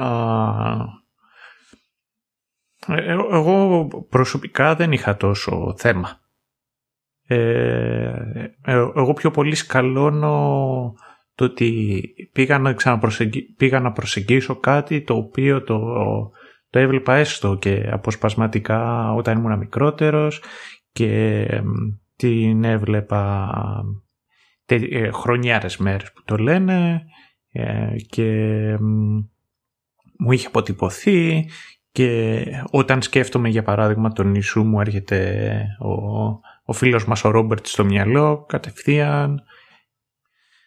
Ε, Παρ' όλα αυτά όχι δεν είχα τόσο, τόσο ζόρι και η αλήθεια είναι το ότι δεν, δεν διαφέρει και η άποψή μου από ό,τι μου είχε μείνει από παλιά μέχρι τώρα. Φερρυπίν. Αν μπω στη διαδικασία να δω ταινίες ή σειρές που έβλεπα μικρότερος και τις ξαναβλέπω τώρα, δεν είναι λίγες φορές που έβλεπα που λέω, πω, πω, λέω αυτή, αυτή τη χαζομάρα έβλεπα. Ξέρω εγώ και μου φαινόταν σπουδαίο. Ε, στην προκειμένη περίπτωση δεν, δεν ίσχυε. Δεν ξέρω. Βέβαια, απ' την άλλη είναι και αυτό το οποίο είπα και πιο πριν, είναι ότι είναι και όλες και μία σειρά στην οποία, την οποία δεν την είχα δει ολοκλήρη. Και δεν ήταν και μέρος της, ε, πώς να πω, της, της ρουτίνας του Πάσχα για μένα. Δηλαδή πιο πολύ έχω το, πραγματικά έχω τον Αντώνιο και την Κλεοπάτρα σαν ρουτίνα μου για το Πάσχα. Οπότε μπορείς να πεις ότι αυτό σε διευκολύνει κιόλας για να το δεις και καλά, ρε παιδί μου, και λίγο περισσότερο ως σειρά. Ναι, ναι. Να το ναι. ζυγίσεις, θέλω να πω, και ως ναι, σειρά. Ναι, ναι, ναι, ναι. Ναι, ναι. Σίγουρα. Αυτό είναι το περίεργο, είναι ότι επειδή με το καθαρά έτσι πιο θρησκευτικό κομμάτι ο Σταύρος έχει πιο, ε, πιο γερή τέλος πάντων σύνδεση και αντίληψη σε σχέση με μένα αλλά δεν έχει καεί να βλέπει τη, τη σειρά τόσα χρόνια όσο την έχω δει εγώ. Έχω, δηλαδή είμαστε σε ανάποδες φάσεις ο καθένας γι' αυτό. Ναι, ναι. Που από μόνο του έχει, έχει, έχει επίσης ενδιαφέρον. Γιατί όντως, όταν μου είπες ότι δεν έχεις καθίσει να το δεις τώρα, όντως, μέχρι τώρα αυτό, ε, ήμουν πάρα πολύ περίεργος για να δω πώς, πώς θα σου κάτσει. Διότι είναι και για μένα δύσκολο να το ξεχωρίσω. Παρότι αντιλήφθηκα και εγώ από την μεριά μου και με τόσα χρόνια πια απόσταση από την τελευταία φορά ότι σκεφτόμουν αυτό που έβλεπα με διαφορετικό τρόπο από αυτόν που μπορούσα ο ίδιος δηλαδή να το σκεφτώ παλαιότερα και δεν λέω τώρα όταν ήμουν παιδάκι και το βλέπα που τώρα καλά κρασιά, παιδάκι δηλαδή υπάρχει ταβάνι. Αλλά επειδή δεν, τελευταία φορά δεν το είδα και παιδάκι παιδάκι, ακόμη και έτσι άλλα μυαλά τότε, άλλα μυαλά τώρα. Και για το ίδιο το περιεχόμενο και για τη διαχείρισή του και για την παραγωγή και τα πάντα όλα. Και όπως και εσύ, έτσι και, ε, και εγώ, ενδεχομένως ακόμη περισσότερο ακριβώς επειδή το είχα δει τόσο, το είδα χωρίς και εγώ να αισθάνομαι ότι δεν μου πέρασε καν δηλαδή σαν πιθανή θεωρία το ότι γούσταρα παλιότερα και το έβλεπα επειδή δεν ένιωθα ας πούμε. Mm. Παίρνω το ίδιο σοβαρά την παραγωγή αυτή ως παραγωγή σήμερα μπορώ και την παίρνω όπως την έπαιρνα και τότε. Και εγώ το λέω από μια σκοπιά κάπως διαφορετική από τη δική σου επειδή δηλαδή το διευκρίνησα επειδή μικρότερος με το θρησκευτικό μέρος ας πούμε ότι είχα μια καλύτερη σύνδεση από ό,τι έχω σήμερα. Τώρα ό,τι και να περάσει από μπροστά μου... Όπως και να μεταφράζεται αυτό, ναι, ναι. Ναι, ό,τι και να περάσει τώρα από μπροστά μου είμαι πιο, πιο γιούχου, πιο... Δηλαδή το λιγότερο είμαι, είμαι πιο κοινικός το λιγότερο. Οπότε είμαι από άλλη σκοπιά ρε παιδί μου. Αλλά ακόμη και έτσι, ακόμη και έτσι, ακόμα βλέποντα κάποια πράγματα με άλλη ματιά αυτή τη φορά, ε, αδυνατό να μην το έχω σε εκτίμηση παρά τα. Δηλαδή, μπορείς να βρεις τώρα ζητήματα έτσι. Δηλαδή, ναι, ναι. από άψη production values, η φάση με τα voice overs. Ε, δηλαδή, αν το έβλεπες τώρα σε παραγωγή εποχής, θα έλεγες παιδιά, γυρίστε σπίτια σας. Δηλαδή, τι, τι κάνετε εκεί πέρα. Ε, ή ότι έχει κάτι θέματα με τα κοψίματα στο μοντάζ που είναι και για να διευκολύνει τα τηλεοπτικά τερτύπια στην προβολή εντάξει το καταλαβαίνω και τέτοια τα, τα έχει. Αλλά ταυτόχρονα έχει και αυτό το ευρωπαϊκό τσαγανό που πηγαίνει πακέτο με μια με μια πίκρα από τη μακρά ιστορική μνήμη που έχουν όλοι οι εμπλεκόμενοι. Έχουμε ένα στην Ευρώπη πάντα υπάρχει ένα βάρος στις πλάτες. Το οποίο στη, το, το λιγότερο υπονοείται. Γι' αυτό θεωρώ ότι οι αντίστοιχες παραγωγές ειδικά δε της εποχής εκείνης έτσι.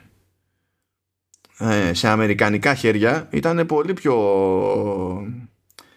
κλινικές προσεγγίσεις γουτσου γουτσου και, και τέτοια. Μπορεί να ήταν εντυπωσιακές σαν παραγωγές μπορεί οτιδήποτε. Αλλά θεωρώ δύσκολο να πάει στα σοβαρά κάποιος να χρηματοδοτήσει τέτοια παραγωγή ακόμη και σήμερα και να μην καταλήξουμε σε κάτι, ξέρεις, πιο καθαρό, πιο κοντά, ακόμη πιο κοντά στα αμερικανικά σκαλώματα πλέον και διάφορα άλλα, άλλα τέτοια. Δεν είμαι σίγουρος δηλαδή θα το ευχόμουν σε κάποιον να μπλέξει. Βέβαια θα μου πεις Σκορσέζε. Τώρα πηγαίνει και πιάνει, όχι απλά αυτό να το ναι, κάνει ναι. σειρά, πιάνει μακράν το, το πιο ζώρικο σημείο για το οποίο παίζουν μανούρες μέχρι και σήμερα. ναι, αλλά εκεί λες Σκορσέζε. Είναι... Ναι, άμα είναι να το κάνει κάποιος. Ναι. ναι. ναι, Στη χειρότερη θα είναι κάτι που θα χαίρομαι να βλέπω.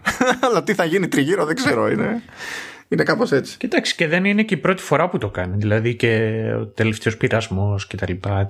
Έχει. Ναι, αλλά και αυτό ήταν σε άλλη εποχή. Για, σκέψ... για σκέψου ακόμη και τότε τώρα έτσι στο τελευταίο πειρασμό ήταν ζώρικο το, η πηγή, το source material που είχε δημιουργήσει ζήτημα και τότε, έτσι. Ναι, ναι, ναι. Ζώρικη ναι. επιλογή του ηθοποιού. Δεν υπάρχει περίπτωση να καστάρει άνθρωπος ηθοποιό τύπου, δηλαδή παρουσιαστικό, ο William Dafoe στο ρόλο του, του, του Χριστού σήμερα. Θα, θα, θα σπάσουν τα πατώματα. Είμαστε στην εποχή που ε, λέγονταν τσιτάτα για το ότι ε, ε, ευτυχώς δεν γίνεται whitewashing στο Assassin's Creed Odyssey με τους Έλληνες για να τους έχουν πιο λευκούς από ό,τι είναι. Δηλαδή ήταν βάση does not compute. Σε τέτοια εποχή είμαστε. Έτσι. Υπάρχει ένα θέμα. Και μετά έχεις, και μετά έχεις τους Κινέζους και βρίσκουν τον ηθοποιό που, τους, που κάνει το Shang Chi γιατί παραέχει κινέζικα χαρακτηριστικά και δεν είναι αρκετά λευκός. Οπότε είναι άσχημος. το διάβαζα χτες και είχα φρικάρει. Μα δεν είναι ένα φρικάρι, είναι η φυσική κατάληξη του πραγμάτων. Δυστυχώς. δηλαδή, τραβάει ο ένας από τη Σούζα τη δική του, τραβάει και ο άλλος τη Σούζα τη δική του. Και η λογική χάθη σε κάθε περίπτωση, δεν παίζει ρόλο. Ναι, δε, δηλαδή πάντα ήταν, ήταν δύσκολο ζήτημα, αλλά Δηλαδή για μένα είναι επιτυχία του Τζεφιρέλ το ότι δεν είδαμε ένα πράγμα με ένα φωτοστέφανο τριγύρω και τα λοιπά. Και είχε, και μιας και το θυμήθηκα, ένα επίσης αμερικανικό ζόρι που τραβήχθηκε για την όλη φάση ήταν για το πώς θα απεικονιζόταν στο Jesus of Nazareth η, η Ανάσταση. Ε, και έγιναν αλλαγές για το αμερικανικό κοινό. Αυτό δεν το ξέρω. Αμέ. Έγιναν αλλαγές διότι σου λέει ο Τζεφιρέλη θέλει να τα αφήσει το έτσι του στυλ πάνω στον τάφο, ανοιχτός ο τάφος. Ναι, το, είναι πολύ συμβολικό αυτό και πλέον. Είναι δηλαδή ο κενός τάφος είναι, είναι ίσως το ίδιο δυνατό σύμβολο με το Σταυρό πλέον για τους χριστιανούς. Του, τουλάχιστον εδώ στην Ευρώπη. Δεν ξέρω. Εκεί οι τηλεευαγγελιστές δεν ξέρω τι έχουν. Ξέρω. Ένα σταυρό Μάλλον. Καλά, ναι, εντάξει. εντάξει ναι, ναι.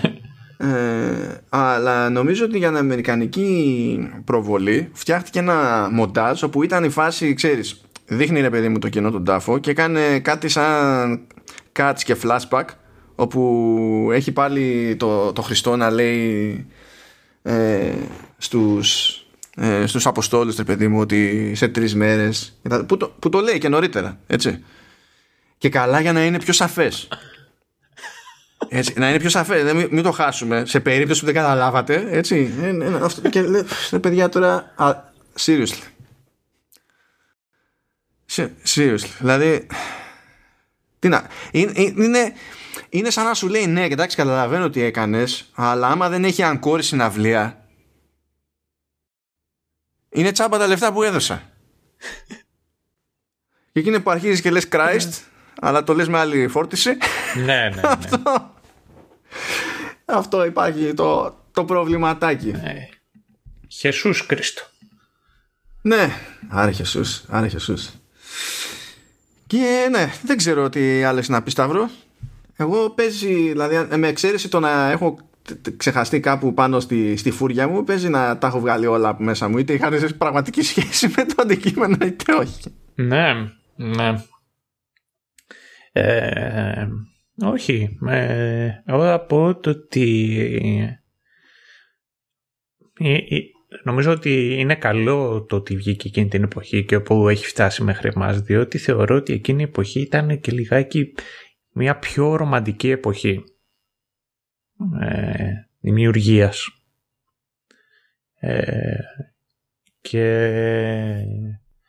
ένας από τους λόγους για τους οποίους εγώ προσωπικά θαυμάζω τη συγκεκριμένη σειρά είναι το ότι θεωρώ ότι ένας από τους λόγους βασικά για τους οποίους πέτυχε ήταν και ο οικουμενισμός ο οποίος ζήτησε ο ίδιος ο Τζεφιρέλ. Οπότε δεν είναι και τυχαίο που ανεξαρτήτως δόγματος προβάλλεται και ξαναπροβάλλεται η ίδια σειρά. Ε, σε αυτό το οποίο θεωρώ ότι έχει μεγάλο μπόνους ήταν το ότι ήταν ευρωπαϊκή παραγωγή και ότι παίξαν πολύ και όλα σε ηθοποιοί που φαίνεται ότι είχαν μια, μια, ένα, είχαν μια εκπαίδευση βρε παιδί μου. Περάσανε από σχολές, παίξανε θέατρο και φαίνεται αυτός στο παίξιμό τους. Βασίζονται πολύ λιγότερο στο, στο ένστικτο. Είναι, ε, είναι σκηνοθετημένη. Νομι... Καταλαβαίνεις τι θέλω να ναι, πω. Ναι, ναι, καταλαβαίνω. Κοίτα, είναι στην εποχή, ρε παιδί μου, που δεν είναι τυχαίο που έχει και τόσους Βρετανούς, έτσι, όπου ήταν σκηνική παρουσία πάνω απ' όλα. ναι, ναι, ναι. Πρέπει να το πουλήσεις αυτό το πράγμα και με κάθε σου κίνηση. Ναι, ναι. Και, και αυτό βοηθάει πολύ σε, σε μια σειρά που έχει πιάσει ε, αυτό το θέμα. Ε, και επίσης νομίζω ότι και για μας τώρα που έχουμε φτιάξει αυτό το podcast και μιλάμε για πράγματα τα οποία μας απασχολούν είναι και κάτι το οποίο δεν νομίζω ότι έχουμε πολλές φορές την ευκαιρία να ασχοληθούμε. Με σειρές οι οποίες μας ε, έχουν περάσει μας έχουν κρατήσει συντροφιά κάθε χρόνο επί σειρά ετών Τι ωραία που χειρίζουμε την ελληνική γλώσσα. Τέλος πάντων, ξανά και ξανά και έχουμε μεγαλώσει με αυτές. Α πω, τι, τι, με τι άλλο μπορούμε να καταπιαστούμε με αυτό το τρόπο. είναι πραγματικά πολύ. Δεν πολύ πω καν κάτι λάμψη, ξέρω εγώ, Κωνσταντίνου και Ελένη ή, ή το ρε τι ρε. Οπότε νομίζω ότι έχει και πολύ ενδιαφέρον και για μας το ότι καθόμαστε και συζητάμε. Ε, Τώρα κάνετε αξί ερώτηση. Για κάποιον ο οποίος για τον οποιοδήποτε λόγο δεν την έχει δει ποτέ, βρε παιδί μου. Δεν έχει κάτσει να τη δει ούτε καν. Σαν σειρά σειρά θα την προτείνες. Ναι, σίγουρα. Γιατί έχω δει και άλλα πράγματα και άλλες παραγωγές τέτοιες που ήταν τηλετενίε, τηλεοπτικές σειρές κτλ. Mm. Για, για Χριστό και τέτοια. Και νομίζω ότι εξακολουθεί αυτό να είναι το καλύτερο παράδειγμα. Εφόσον, γιατί τώρα εντάξει, άμα είναι να μπει κάποιος στη διαδικασία να δει τέτοια σειρά, πρέπει να έχει ένα στοιχειώδες ενδιαφέρον για το. για, για το χριστιανισμό τέλος πάντων και για, τη, ναι. και για τον Ιησού και, και τα λοιπά. Όχι απαραίτητα να πιστεύει, αλλά έστω να έχει μια περιέργεια για την κατάσταση, έτσι. Α, για, δηλαδή, οπότε, ναι, θα πρέπει να διαλέξει κάτι. Δεν νομίζω ότι υπάρχει κάτι σε τηλετενία σειρά και τέτοιο, όχι και εγώ νομίζω ότι η συγκεκριμένη σειρά είναι αυτή που κερδίζει. Αν, μιλ, αν μιλήσουμε όμως για ταινία, ε, παιδιά πρέπει να δείτε οπωσδήποτε και ξέρω ότι ο κόσμος το απέφυγε τότε και το αποφεύγει ακόμη και τώρα. Πρέπει οπωσδήποτε στα σοβαρά να δείτε το Passion of the Christ. Mm. Ε, είναι πάρα πολύ καλό. Είναι όντως πάρα πολύ καλό. Ο Gibson ό,τι κουσούρια για να έχει είναι και θρήσκος, παίζει βλάβη. Είναι αντισημιτιστής. Εντάξει τώρα. Αυτό δεν ακυρώνει είναι θρήσκος. Ίσως να το ενισχύει. ε, ήθελε τρελά κότσια το ότι ε, φρόντισε όπως και στο αποκαλύπτο δηλαδή έκανε ολόκληρη προσπάθεια να χρησιμοποιηθούν οι γλώσσες της εποχής είναι εμπειρία αυτό από μόνο του.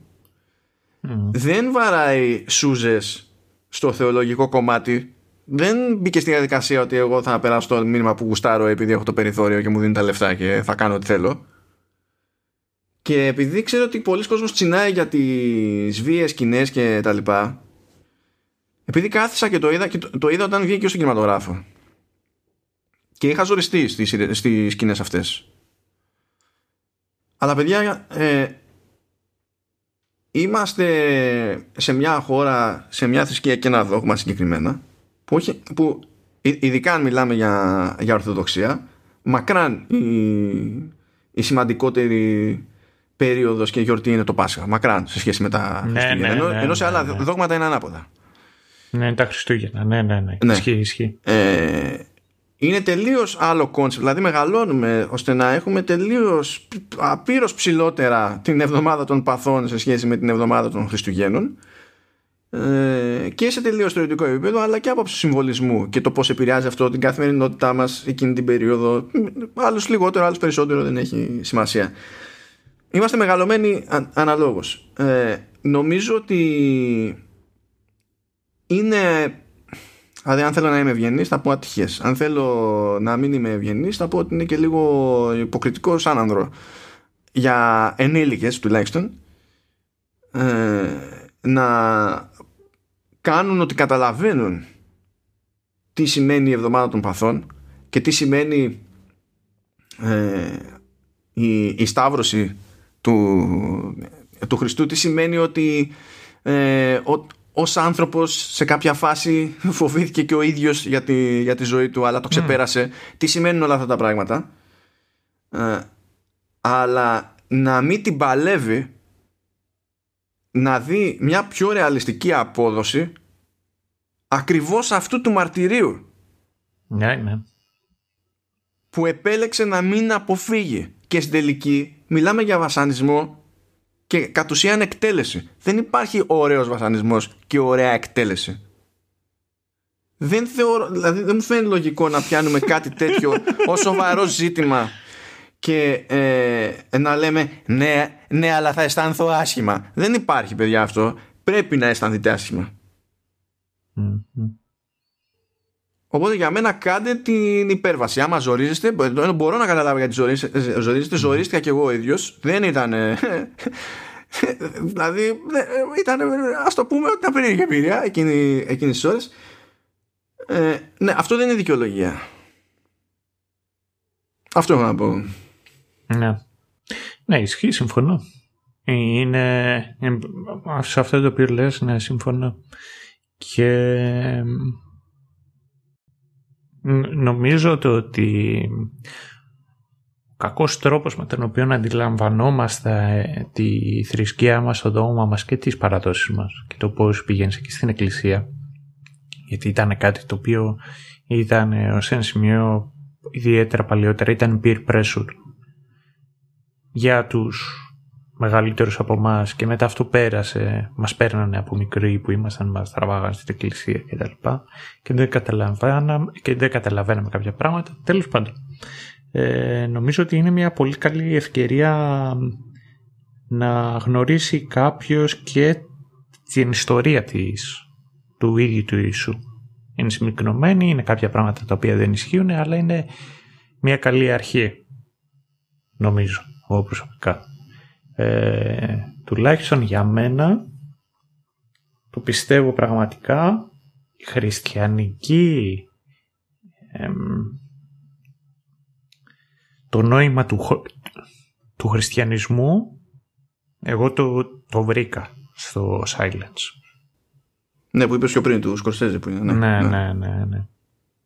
Εγώ εκεί το βρήκα. Ε, και γενικότερα είμαστε εντάξει σε μια μυστήρια περίοδο, είναι η ολόκληρη κατάσταση, δεν μπορείς να παρακολουθείς την εκκλησία και και και και. Εγώ θα πω κάτι άλλο, ε, κάτι τελευταίο. Και δεν, γιατί δεν νομίζω ότι έχω να πω κάτι άλλο για τη σειρά. Ε, νομίζω ότι κάποιος, τουλάχιστον σαν εμπειρία, αν τον ενδιαφέρει, ε, κάποια στιγμή, αν μπορεί, να παραμείνει καθ' όλη τη διάρκεια της Θείας Λειτουργίας το Μεγάλο Σάββατο. Νομίζω ότι είναι το επιστέγασμα του, της Ορθοδοξίας και είναι και το επιστέγασμα και όλα μαζί με το να κάθεις στο ύμνο της βυζαντινής μουσικής. Είναι, πώς να πω, σαν μουσική είναι, είναι το αποκορύφωμα ολόκληρου του είδους. Και επίσης ε, είναι πολύ ωραία και όλες να κάτσει και να ακούσει και τους ίδιους τους ύμνους, ανήμνους και να το θέσω έτσι τα λόγια, τους στίχους. Και από τις λίγες φορές που δεν βαριέσαι είναι να ακούσεις και ανθρώπους οι οποίοι ήταν πιο... δεν τυχαίοι αυτού, να το θέσω διαφορετικά. Κάθε φορά όποιος έχει βρεθεί είτε στο σχολείο, είτε επειδή τον έπαιρνε η γιαγιά του, είτε επειδή το ήθελε ο ίδιος, δεν έτυχε να μην πάει στην εκκλησία και να βγει ο παπάς, δεσπότης, αρχιεπίσκοπος, δεν ξέρω και εγώ τι, να, να βγάλει ένα λόγο. Εγώ τις περισσότερες φορές βρίσκω αυτούς τους λόγους ξύλινους και να προέρχονται από ανθρώπους οι οποίοι ως επιτοπλίστων έχουν χάσει την επαφή τους με την πραγματικότητα. Αλλά κοίτα εδώ που τα λέμε, η ρητορία δεν είναι και από τα τούτη εποχή. ούτε στη ναι. θεολογική σχολή, ούτε γενικότερα. Αλλά ναι. Οπότε ναι. δεν μου κάνει εντύπωση αυτό που λες. Και φαντάζομαι ότι είναι χειρότερο σε, σε μεγάλα μέρη, ξέρεις, σε, σε αστικό περιβάλλον που παίζουν αλλιώς τα politics. Ενώ σε, σε, σε μικρά μέρη, αν κάποιος το έχει, κάνει μπαμ. Αν κάποιος δεν το έχει, ναι. κάνει εξίσου μπαμ, αλλά εντάξει, ναι. Ε, και για ποιο, λόγο το, για ποιο λόγο το λέω αυτό; Διότι πραγματικά τα σπάει σαν λόγος που διαβάζεται το Μεγάλο Σαββάτο, διαβάζεται ο κατηχητικός λόγος του Αγίου Ιωάννη του Χρυσοστόμου. Και είναι αυτό ρε φίλε. Είναι είτε το έχεις είτε δεν το έχεις. Ε, δεν είναι τυχαίο που είχε πάρει αυτό το, το όνομα ο τύπος. Ναι, ναι. Και αυτό. Και θέλω να σου πω ότι είναι ένα, δύο, τρία πράγματα αυτά τα οποία είναι. Νομίζω ότι έχει ενδιαφέρον κάποιος ο οποίος έχει ανησυχία σαν χριστιανός να το βιώσει. Διότι και εγώ συμφωνώ απόλυτα και είναι κάτι το οποίο ε, έχω βρεθεί να το συζητάω με, με, με αλλόδοξους, με άλλους οι οποίοι έχουν άλλο δόγμα από εμάς, προτεστάντες και καθολικούς. Και ότι η μεγάλη διαφορά της Ορθοδοξίας με τα άλλα δύο βασικά δόγματα του χριστιανισμού είναι το ότι εμείς έχουμε πολύ πιο ψηλά το Πάσχα από ότι τα, τα Χριστούγεννα. Εμένα μου βγαίνει, ξέρεις, είναι που είμαι και λίγο language nerd και πλέον κάτι που προφανώς δεν πάθαινα όταν ήμουν μικρός γιατί δεν καταλάβαινα μία. Τώρα που νιώθει όμως το, το, ο εγκέφαλος ε, ακούω και θυμάμαι συνέχεια είναι ελληνιστική κοινή, είναι ελληνιστική κοινή, είναι ελληνιστική κοινή. Πόσο, πόσο τούμπανο είναι που παίρνω χαμπάρι τι εννοεί ο ποιητής; Ναι. Πώς δηλαδή, πόσο αδιανόητα cool είναι αυτό το, το πράγμα. Που είναι άσχετο πάλι με το, ξέρεις, με το θρησκευτικό στερέωμα, αλλά χαίρομαι μόνος μου, ρε παιδί μου, εκεί. Α, εγώ να συμπληρώσω ένα πράγμα που το ξέχασα πριν και νομιζω ότι καλό είναι να, να μην το αφήσω τελείως εκτός. Όταν λέγαμε για το τι στάση κρατάει απέναντι στους Ρωμαίους και το τι έπαιζε κτλ. Ξέχασα τους Εβραίους. Α, ναι. Ξέχασα τους Εβραίους. Ε, που προφανώς έτσι το παίζει κάπως καλά εδώ γιατί είχε και συμβούλους αναλόγως ανάλογους από το Μαρόκο. Έτσι, όχι από το Μαρόκο, τους Ραβίνους ή από το, από το Λονδίνο. Από Αγγλία. Ε, αλλά παιδιά, τώρα έτσι, επειδή είναι της μόδας να λέμε έμπαθη και έμπαθη και ενσυναίσθηση και ανάθεμα και αν ξέρει κανένας τι σημαίνει κάθε φορά αυτό. Φανταστείτε ναι. λίγο να είστε Εβραίος. Ακόμα και σε τέτοιο περιβάλλον. Και δει να είστε Εβραίος με εκτόπισμα. Να έχετε κάποιο είδους θέση και εξουσία κτλ. Στο... στη θρησκευτική ιεραρχία και τα λοιπά στον Εβραϊσμό και πάλι Φανταστείτε να εμφανίζεται μια μέρα των ημερών κάποιος και να λέει Ναι, είμαι ο Μεσσίας. Φανταστείτε το concept σήμερα να εμφανιστεί κάποιος δηλαδή είμαι ο Μεσσία. Ναι, ναι. Σκεφτείτε τι αντίδραση θα κάνατε εσείς. Ή δηλαδή δεν... νομίζω είναι αποδεκτό όλο το φάσμα αντιδράσεων ως πιθανότητες. Αυτό. Δηλαδή, ok. Okay. Μπορούμε να πούμε χίλια πράγματα για το αν το τράβηξε, ποιος το τράβηξε, γιατί το τράβηξε και δεν συμμαζεύεται, αλλά δεν είναι και λίγο. Να έρθεις αντιμέτωπος με, με κάτι τέτοιο. Και ένας λόγος, ας πούμε, που. Ε, είναι η φάση αλλιώς με τους Ρωμαίους είναι ότι το ρωμαϊκό κράτος σε ένα τέτοιο περιβάλλον για το θεολογικό κομμάτι δεν έδινε δεκάρα. Είναι φάση does not compute. Οι άλλοι που δίνανε δεκάρα όμως τραβάγαν άλλο ζόρι. Ήταν άλλη υπόθεση για αυτούς. Απλά ήθελα να το υπογράμμισω. Γιατί το πιο εύκολο είναι να βγάζουμε μπαμπούλες. Το δύσκολο είναι να συνειδητοποιούμε τη... πόσο εύκολο είναι ενδεχομένως σε παρόμοια περίπτωση να καταλήξουμε εμείς μπαμπούλες. Απλά το λέω. Και τι λέει Σταύρο, τελεστέ. Όχι, να αναρωτιέμαι του χρόνου πώς το κάνουμε αυτό one up; Πώς το κάνουμε one up. Ε, δεν θα έχει κάνει δική της απόπειρα η καραδί μου μέχρι τότε.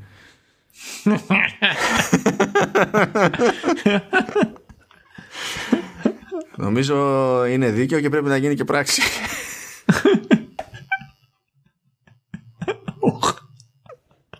Τότε φυλάκα όλοι, έτσι. Καραδί μου, ναι, παρέα. Ναι. Όλοι φυλάκα, κατευθείαν. ναι, ναι, ναι. Λοιπόν, καλά μας παιδιά να... Τώρα δεν ξέρουμε πότε το ακούτε αυτό. Εμείς το βγάζουμε το επεισόδιο Μεγάλη Τετάρτη. Παρότι δεν το γράφουμε Μεγάλη Τετάρτη, το γράψαμε Σάββατο. Ε... Καλό Πάσχα να έχετε. Καλό Πάσχα να έχουμε. Καλή Ανάσταση. Μπείτε λίγο έστω και στα δύσκολα στο κλίμα που εδώ που τα λέμε αν δεν καταφέρετε τόσο οικογενειακά να μπείτε στο κλίμα δεν ξέρω πότε θα καταφέρετε να μπείτε στο κλίμα δεν είναι η εκκλησία ίδια και η τελετή ίδια που σας βάζει στο κλίμα βοηθάει δεν λέω αλλά δεν είναι το ίδιο το point μπορείτε ακόμα και έτσι άμα θέλετε άμα σας κάνει κέφι και από εκεί και πέρα λόγω γενικότερης συγκύριας υπομονή έχει να γίνει σφαγή καθώς θα προσπαθείτε να κλείνετε τραπέζι τώρα που θα ανοίξει η εστίαση έξω. Εντάξει, ρε, για καμιά εβδομάδα θα την ανοίξουμε. Εντάξει, απλά τουλάχιστον χωνέψτε πρώτα τα κρέατα και τα σπλινάντερα και τα τέτοια. Και ήρεμα. Αλλά θα βρούμε, θα βρούμε ζύγι καινούριο. Θα βρούμε τσούκου τσούκου. Τσούκου τσούκου. Να πάρουμε και σειρά για τα, για τα εμβόλια. Θα ανοίξει εκεί πέρα για τους τριαντάριδες, μιας και είμαι ακόμα από αυτούς. Άντε πας και ξεπερδεύουμε. Ευχή σου να μην χωρίσουμε. Ναι. είναι χρόνια πολλά. χρόνια πολλά. Ε, χρόνια πολλά να, να έχουμε και η καλή Ανάσταση να, να έχουμε με το καλό. Ε, ήταν... Μένα μου κάνει πολύ εντύπωση διότι το περσινό Πάσχα νομίζω ότι ήταν πολύ δύσκολο Πάσχα. Νομίζω για όλους μας. Και μου φαίνεται... Μου φαίνεται... Πίστευα ότι θα ήταν ένα και μοναδικό. Και νομίζω ότι για πολλούς είναι, συνεχίζει να είναι. Είναι δεύτερο Πάσχα το οποίο θα είναι δύσκολο. Οπότε μακάρι αυτή τη φορά να είναι όντως το τελευταίο έτσι Πάσχα το οποίο θα περάσετε μακριά από τους δικούς σας και όταν θα έχετε την ευκαιρία να περάσετε Πάσχα με τους δικούς σας, άμα δεν την έχετε τώρα ή αν την έχετε, ε, θυμηθείτε λιγάκι το περσινό και κοιτάξτε να, να περάσετε όμορφα. Διότι είναι, είναι πικρή αλήθεια το ότι για να εκτιμήσεις πράγματα τα οποία τα θεωρείς καθημερινά είναι μέχρι να σου στερηθούν. Οπότε χρόνια πολλά ε, και τα λέμε πάλι σε 15 μέρες. Και καλή χώνεψη. ναι, και καλή χώνεψη, ναι. Bye bye. Ciao.